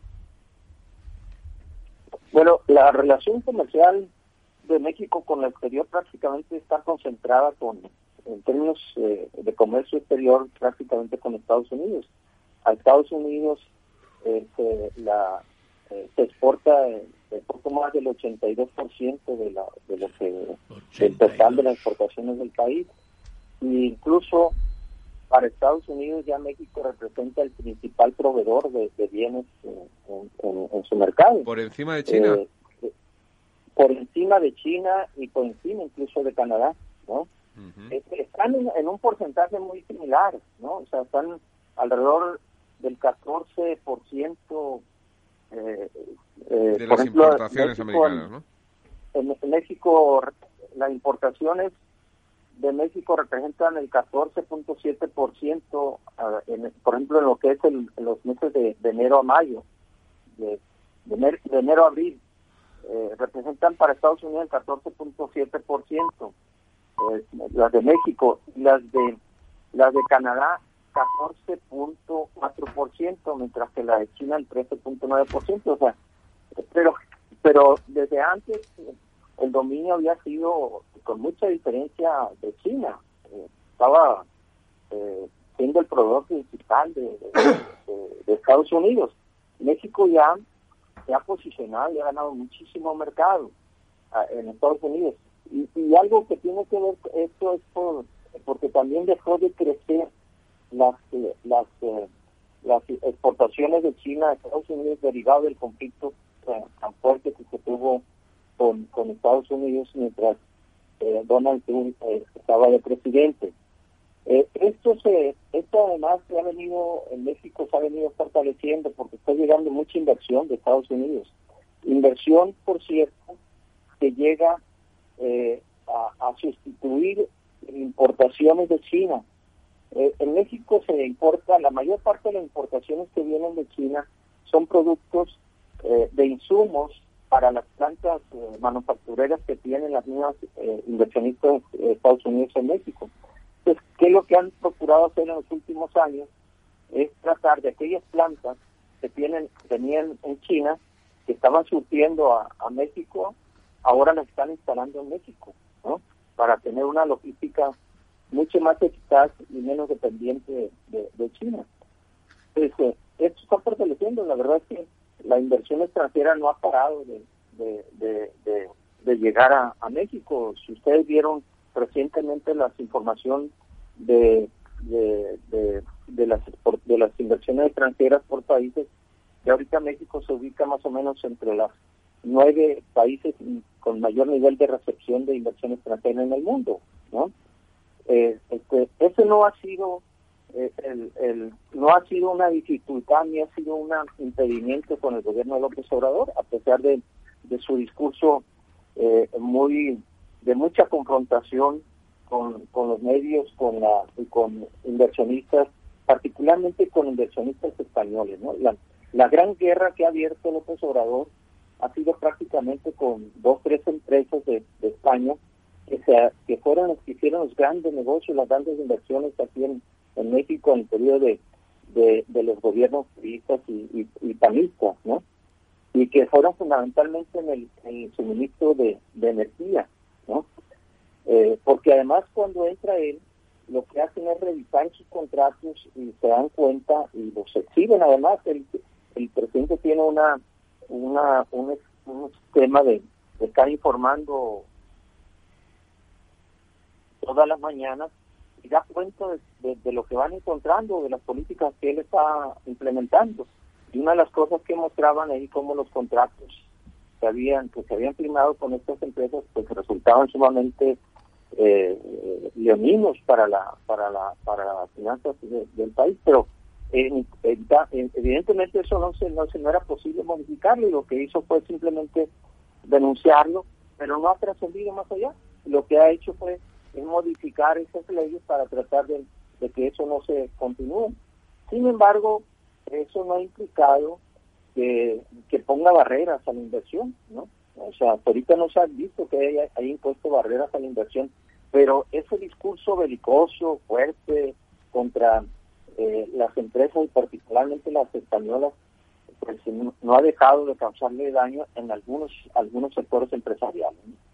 Y yo te preguntaría, Gerardo, en línea con todas estas observaciones económicas que estás haciendo. Esta mañana, cuando estaba preparando esta sesión, leí un artículo sobre lo que dice el ministro de Hacienda de México, que no sé si anda por aquí o va a venir pronto, le hacían una entrevista y decía que estaba muy orgulloso de lo que tú has dicho, de que ha habido poca expansión de la deuda pública. Claro, puede estar muy orgullosos, pero si eso significa que la pandemia ha sido terrible y que sus efectos sociales son tremendos, pues no es para estar orgulloso. Y luego menos orgulloso estaba de, al decir que solamente el 37% de los mexicanos tienen una cuenta bancaria.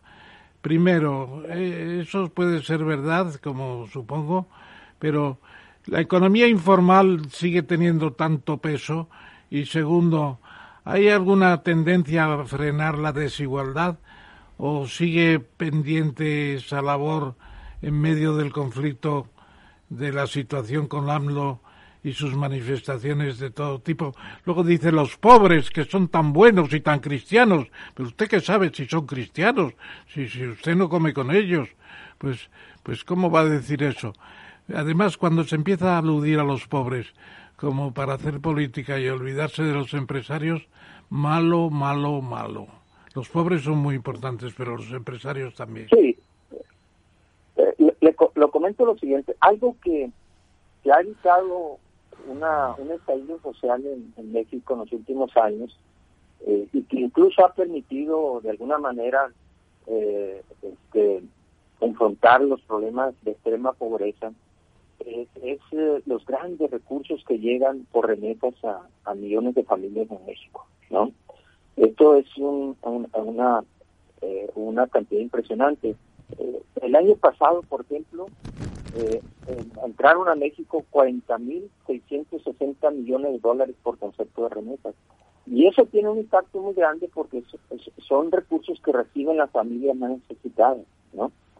Es decir, esos 40.000 660 millones de dólares, eh, que son el 3.3% del PIB, ¿no?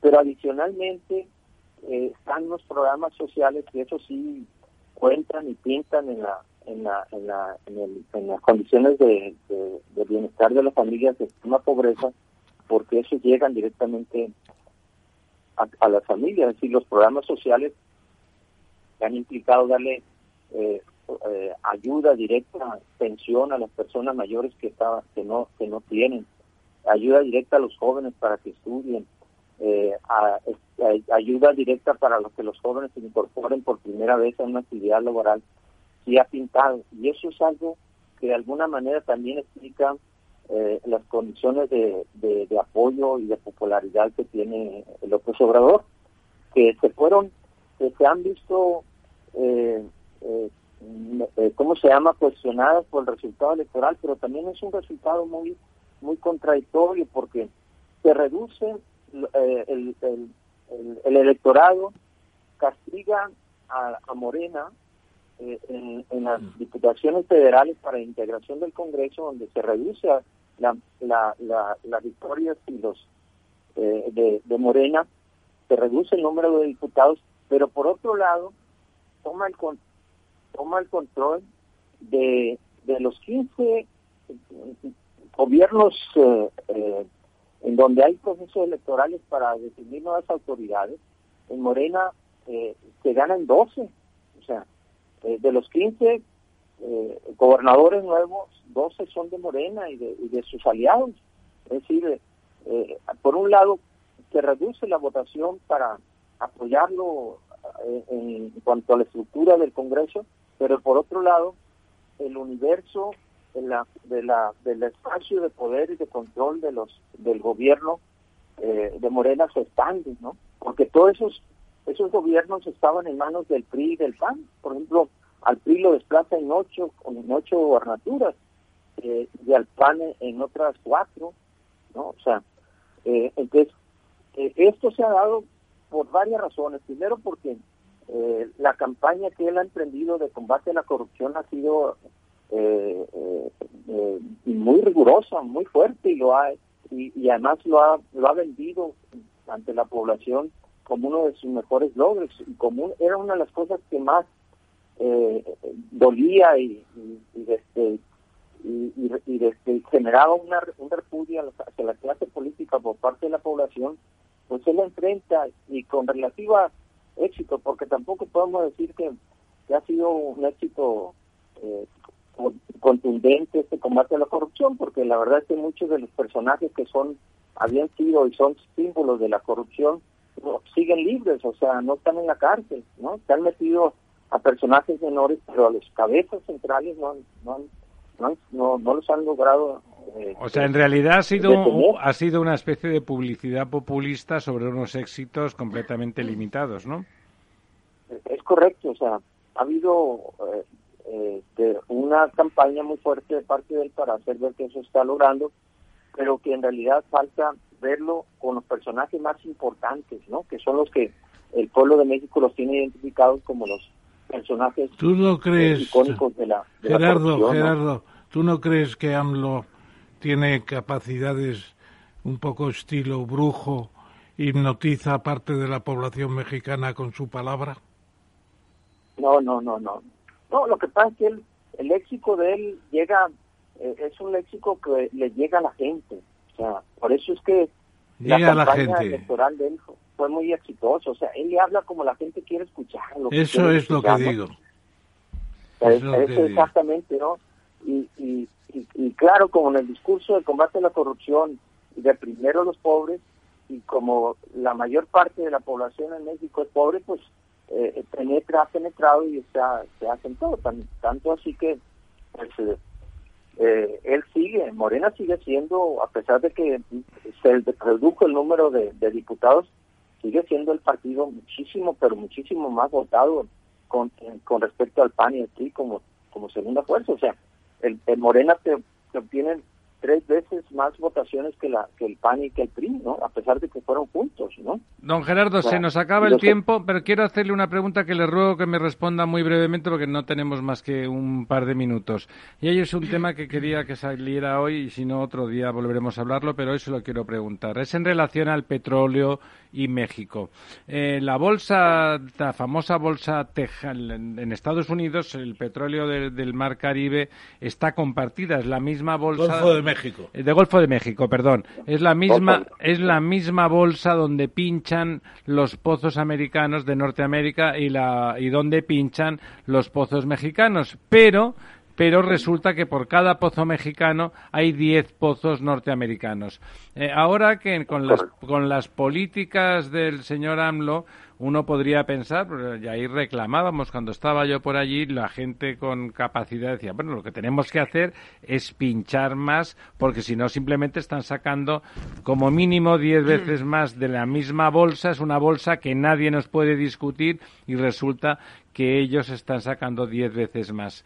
Eh, en cambio, ahora lo que hace es una política, parece que lo que está planteando es nacionalizar las refinerías eh, extranjeras, pero no tengo noticias de que esté de que esté pretendiendo competir con la extracción, que es lo que realmente, bueno, lo de hacer refinerías, por supuesto, me parece estupendamente, pero ¿por qué no? ¿Por qué no eh, empezar a competir realmente en la cantidad de crudo que se extrae con los americanos? Ah. en, en, términos de refinerías, las únicas que existen en México son del sector público, ¿no? Pero que habían quedado, se desmantelaron, o sea, se descuidaron, se abandonaron en, en los periodos de gobiernos anteriores y se tuvo que recurrir a las importaciones. Por ejemplo, ahorita, eh, eh, cuando entra López Obrador, el 80% de la gasolina y del diésel y del gas se importa de Estados Unidos, de las refinerías que están en Texas. Qué ridículo, claro. Ese era la, el, el, peor, el, la peor paradoja que puedes encontrar en el caso de México es, es una eh, es un país con una enorme cantidad de producción de, crudo, pero resulta que lo tienes que, que tienes que importar los derivados. Entonces, lo que hace los Obrador es, es, trabajar e invertir en la modernización de las refinerías, que es lo que está haciendo ahora, y en la construcción de una nueva. En el tema de la exploración, eh, se ha metido a invertirle eh, recursos públicos, pero también ahí están invirtiendo el sector privado.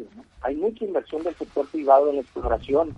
Ya han estado anunciando recientemente ya nuevos yacimientos en el, en el Golfo de México, ¿no? O sea, sí hay, pero evidentemente la capacidad de Estados Unidos y de las empresas transnacionales de Estados Unidos en ese aspecto es pero mucho, mucho, muy superior a, a la capacidad de la inversión pública de México y de la inversión privada, ¿no?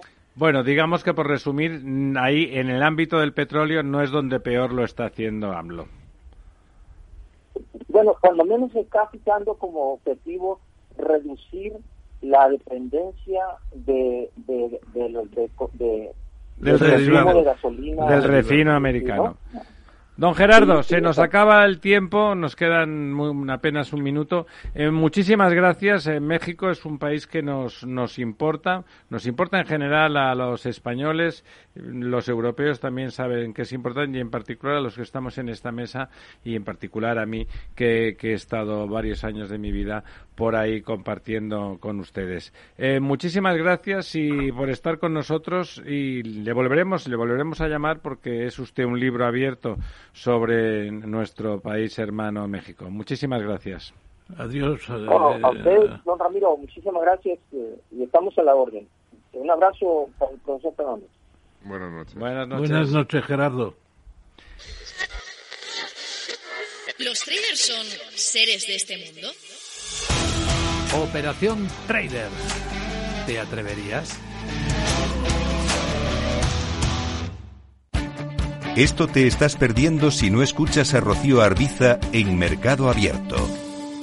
Ernest Pérez Mars, consejero delegado de Parlen Telecom con un crecimiento muy importante, llevamos cinco años creciendo siempre casi al doble y empezábamos a buscar más capital y la mejor manera de encontrar capital rápido y barato pues era salir al mercado. Entonces hacerlo cuanto lo antes, lo más antes posible mejor y la verdad es que no, no, nos da ningún miedo, creemos que nuestro proyecto es suficientemente singular, es el proyecto de operador regional ah, de proximidad y cualquier momento era bueno, pero cuanto antes mejor porque en Teleco se están produciendo movimientos de concentración y queremos ser un actor de concentración. Mercado Abierto con Rocío Arbiza.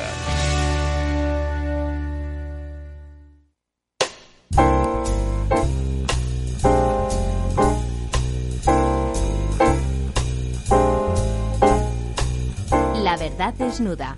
Capital Radio. Aquí estamos. Rápidamente, don Ramón.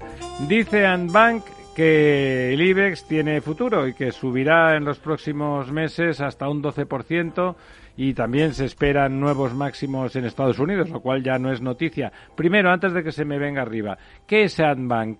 ¿Quién es ese banco? Es un analista de, de bolsa y de carteras y tiene también eh, tramitación de movimientos en bolsa. ¿Es por lo tanto una opinión fiable y se, Yo creo que sí, lo que pasa es que yo creo que las opiniones sobre la bolsa española no es que no sean fiables, es que son mm, músicas celestiales. Como decía nuestro amigo Martí cuando vino por aquí, eh, esto es una desgracia, la bolsa. La bolsa española es una broma, ¿verdad? Es una broma macabra que está además en línea con las bolsas europeas, que les pasa tres cuartos de lo mismo, y viven de lo que pasa en Nueva York con el Dow Jones y con el Nasdaq. Y luego además llevamos una temporada con los bajistas funcionando a tutiplén, que parece mentira que la Comisión Nacional del Mercado no les ponga en fila, no les ponga la frente de vez en cuando y llevamos dos meses que ni sube ni baja ni todo, Sino todo lo contrario, ¿no? ¿Usted, ¿Usted se cree estos augurios positivos, esta música celestial? Hombre, yo creo que tiene que subir. Estamos hoy en 8.828, que es una, un nivel miserable cuando hemos llegado a estar en 9.500. ¿Y por qué? Pues porque hay muchos factores negativos, las vacunas no acaban de terminar, eh, hay tres imputados por, por problemas societarios que son renovables de Iberdrola, la propia CaixaBank y la propia Repsol. Eso eh, implica, hoy, hoy mismo ha sido la imputación definitiva, implica un temor en la bolsa, las, las empresas estrella. Y después que no hay grandes novedades porque la pandemia pues se ha cargado todo. Yo creo que al final del año sí que llegaremos al 9.000 y seguramente al 10.000, pero hay que tener paciencia, hay que tener mucha paciencia, que vengan buenas noticias y claro, las buenas noticias se pueden quebrar porque esta nueva oleada de la pandemia está anunciando lo peor. Y ahí bueno la gente no se muere hoy en Madrid no se muere pero pero si ponen otra vez el toque de queda y fin del ocio nocturno. Ya están en haciéndolo en algunos y sitios. Y luego los, los turistas no llegan al 100%, pues vamos a ver. ¿Usted tiene algo que opinar al respecto, don Bueno, pues yo la verdad es que en general eh, soy optimista con lo que va a pasar los próximos meses. Aquí la previsión del banco es a 12 meses. Si me lo pone un poquito más largo ya empezamos a tener más dudas, ¿no? Pero a 12 meses y yo creo que sí que podemos eh, estar viendo el IBEX a finales de año en torno a los, a los 10.000. Porque yo creo que la recuperación económica va a tirar. Es decir, va a tirar. los bancos eh, tienen un peso muy significativo en el IBEX 35 y bueno, pues la recuperación de la mora automáticamente se traduce en cotización de, de, los bancos, ¿no? A más largo plazo, pues depende. Tenemos ahora mismo, un, o sea, hay un proceso de debilitamiento del IBEX con salidas como Naturgy puede salir del IBEX. Cuanto más grandes, que decir, al final son los valores de mayor capitalización bursátil. Cuando salen los grandes van entrando otros más pequeños y por tanto pueden ser más frágiles. Más, inestables. Los bancos a medio plazo siguen con procesos o van a seguir con procesos de fusiones. Don Lorenzo, ¿cuándo va a entrar el corte inglés en bolsa? Bueno, eso, eso es que es, un secreto a voces, ¿no? Está, están en ello, ¿no? Yo creo que están. ¿Ha oído usted algo? Bueno, yo sé y me consta que, que hay un interés eh, real por parte de la dirección actual del Corte Inglés por, por dar ese paso. Y de hecho yo creo que el Corte Inglés es una de las entidades que en estos momentos más se está recuperando de, de ¿Usted compraría Corte Inglés, don Ramón? Sí, porque saldría muy baratito. ¿Sí? Y subiría bastante. Bueno, eso sería una Hay que recordarse, recomendárselo a, don, a doña Marta Álvarez, la presidenta. Yo creo que el corte inglés tiene que estar en bolsa, porque se habla mucho de las empresas que están en bolsa. Eh... O sea que antes tiene que quitar lastre. Claro, claro. Tiene que, eliminar un negocio que no es, que, no es su negocio principal, que, es el inmobiliario, ¿no? Sanearse antes, seguramente. Separar el negocio inmobiliario del negocio de... El negocio inmobiliario lleva siendo un lastre para mucha gente demasiado tiempo. Bueno, o no. Hay entidades especializadas en el negocio inmobiliario que, pero quiero decir, cuando duplicas el negocio, ¿no? Pues al final uno puede lastrar a otro en función del ciclo económico, ¿no? Yo, sé, yo se lo recomendé al, al corte inglés hace 20 años que entrara en bolsa y uno de los miembros más destacados del Consejo de Administración me decía qué razón tenías, pero ahora no, ahora no, no es tan fácil, no es tan fácil entrar en bolsa. Eh, una noticia anecdótica, porque no pasa de ahí, porque resulta que había 140.000 españoles que no estaban acreditados en el Reino Unido. No hacía falta, hay que añadir, no hacía falta porque todos los miembros de la Unión Europea pueden estar donde les dé la gana dentro de la Unión, ¿no? Pero no se acreditaron. 140.000 son muchos, ¿verdad? Es que con 10 anécdotas de esas todos los días nos, nos hundimos para siempre. es una barbaridad sobre 320.000, mil, 140.000, pues es un 40% para arriba. Es una barbaridad. Lo que pasa es que, claro, como existía la ciudadanía europea que nos equiparaba a los británicos con los españoles y en general con los 28, pues eh, nadie se preocupaba de registrarse muchas veces. Se registraban en algunas cosas, en el en el impuesto municipal que lo tenían que pagar, en el servicio sanitario. Somos de poco inscribirnos los españoles, ¿verdad? Claro, poco. Aquí hay cantidad de gente que no está empadronada en Madrid. Oiga, estoy leyendo la lista de, gente que, que, las nacionalidades que, que más solicitan, ¿sí? Entonces, los segundos, los primeros son los polacos, pero lo, la mila que me hace hacia aquí polacos en España hay pocos, ¿no? Pero los rumanos son casi un millón y que aquí en España son otro millón.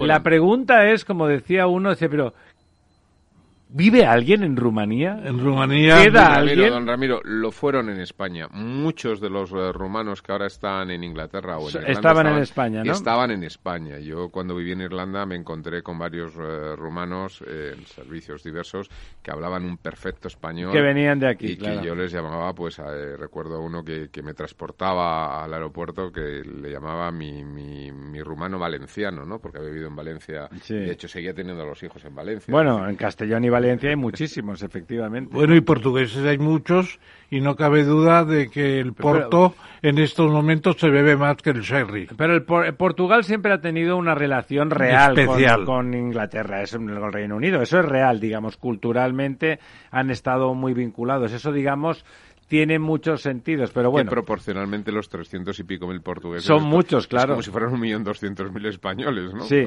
efectivamente. O más. Bueno, eh, decía usted, don Lorenzo, y también estaba de acuerdo don Ramón en que, bueno, las cosas van a ir a mejor por lo menos durante un rato. De hecho, los números de junio, don Ramón, eh, son un récord de creación de, de o recuperación de empleo. Empleo crece... añadamos que no es extraño con la caída descomunal que ha provocado la pandemia, pero, don Ramón. Sí, eh, el empleo ha crecido en 167.000 personas y luego en las cifras de que son también de empleo, claro, de la seguridad social, hay 233.000 más inscritos, que es un crecimiento que no se conocía de nunca. Pues, ¿qué pasa? Pues que sí, en cuanto se han liberado un poco las eh, exclusiones de la pandemia y ha llegado el calorcito con los turistas, pues la cosa ha mejorado mucho incluso ha caído también la gente que está todavía en los ERTES, que ya solamente quedan 450 Uy, qué pocos, 400 y pico mil. Con una punta que tuvo, pues de 3 millones, y medio, de más de 3 millones. Bueno, eso fue al principio cuando el país estaba cerrado. Yo salía, yo salía a diario y parecía que había caído una bomba de neutrones en Madrid. Afortunadamente las cifras son buenas. Don Ramón, a mí me gustaría destacar, y vinculándolo con el tema de es un cuadro muy interesante. Sí, sí, no, eh, la información que nos ha traído el profesor aquí está muy bien. Y me gustaría destacar la afiliación media a la Seguridad Social, que alcanza casi eh, el máximo de los últimos 10 años. Medio que los 19 y medio. 19 y medio. Sí, 19 y medio, pero habida cuenta de que antes de la pandemia había 19 y medio, volvemos a 19 y medio, pero tenemos 400.000 en los ERTES. Claro, es, que, cuando esta gente se incorpore, vamos a ver si se incorpora o están en empresas fantasmas, pero... Eh, eso quiere decir que muchos jóvenes han conseguido su primer empleo, ¿no? Bueno, eso quiere decir que a lo mejor también hay muchos población flotante aquí en España como en el Reino Unido y aparecen y aparecen personas como... Subrepticiamente, ¿no? Aparecen subrepticiamente. Bueno, además esa, mm, se pone contenta nuestra ministra comunista que vive, por cierto, en un casoplón de 450 metros cuadrados eh, con, y de unas características... Doña Yolanda. Doña Yolanda, jajaja. Ja, ja porque la verdad es que es muy sonriente y que eh, digamos que va vestida fantásticamente, dicho sea de paso, me parece que tiene muy buen gusto. Sí, tiene un buen vestuario. Y tal, acorde con el casoplón que gasta, a pesar de que se declara, bueno, se declara, ¿no? a mí me gusta ver a las ministras porque al Partido Comunista. Se visten bien, en general bueno, no, no todas, ¿eh? Hay una especie de emulación, ¿no? no la, realmente la señora Yolanda Díaz... Eh, es la más con mucha diferencia, me lo permite, que yo soy hijo de modista. Realmente la, doña Yolanda se viste muy bien, se gasta dinero en vestirse, no viste de cualquier manera. Me hace gracia porque, bueno, esa esas declaraciones ideológicas, eh, como el, presidente del, ¿sabe usted que el presidente actual, creo que es el presidente o el secretario del Partido Comunista Español, que es un colombiano que procede de las FARC y que vive también en Chamberí en un ático fantástico y, bueno, cosas, eh, han mejorado de, nivel de vida. Sí, sí, han mejorado mucho. ¿no? Pueden estar contentos, España va bien. Bueno, no lo sé, pero ellos sí van bien, desde luego, ellos sí van bien. Bueno, y hablando de gente que va bien, pues la presidenta de la Comunidad de Madrid, que acaba de renovar su cargo, doña Isabel Díaz Ayuso, pues también va bien. Y eh, como, como contraprestación al apoyo que le dio y su participación en la campaña, y su compromiso, eh, porque Tony cantó, otra cosa no, pero ha tenido un nivel de compromiso alto, lo tuvo cuando estaba en Ciudadanos y lo ha tenido cuando se ha entregado con armas y bagajes al PP de doña Isabel, que es al que se ha entregado. Tiene, mm, ha tenido como premio la oficina del español, que es un tema que nuestro amigo Antonio Miguel Carmona había, nos había comentado que él había pensado cuando estaba aspirando a ser alcalde de Madrid. ¿Recuerdan ustedes? Efectivamente. Bueno, con lo cual no es una mala idea, digamos, una idea que si alguien dice, bueno, la ha copiado, pues si está copiada y está bien copiada, pues bien copiada está, ¿no? Quiere decir que hay puntos de contacto entre las ideologías. Bueno, eh, realmente también se ha recibido la noticia y la palabra que más circulado ha sido la de chiringuito un chiriquito para, eh, los, rivales siempre, ¿no? Chiringuito para Tony. Tony Cantó.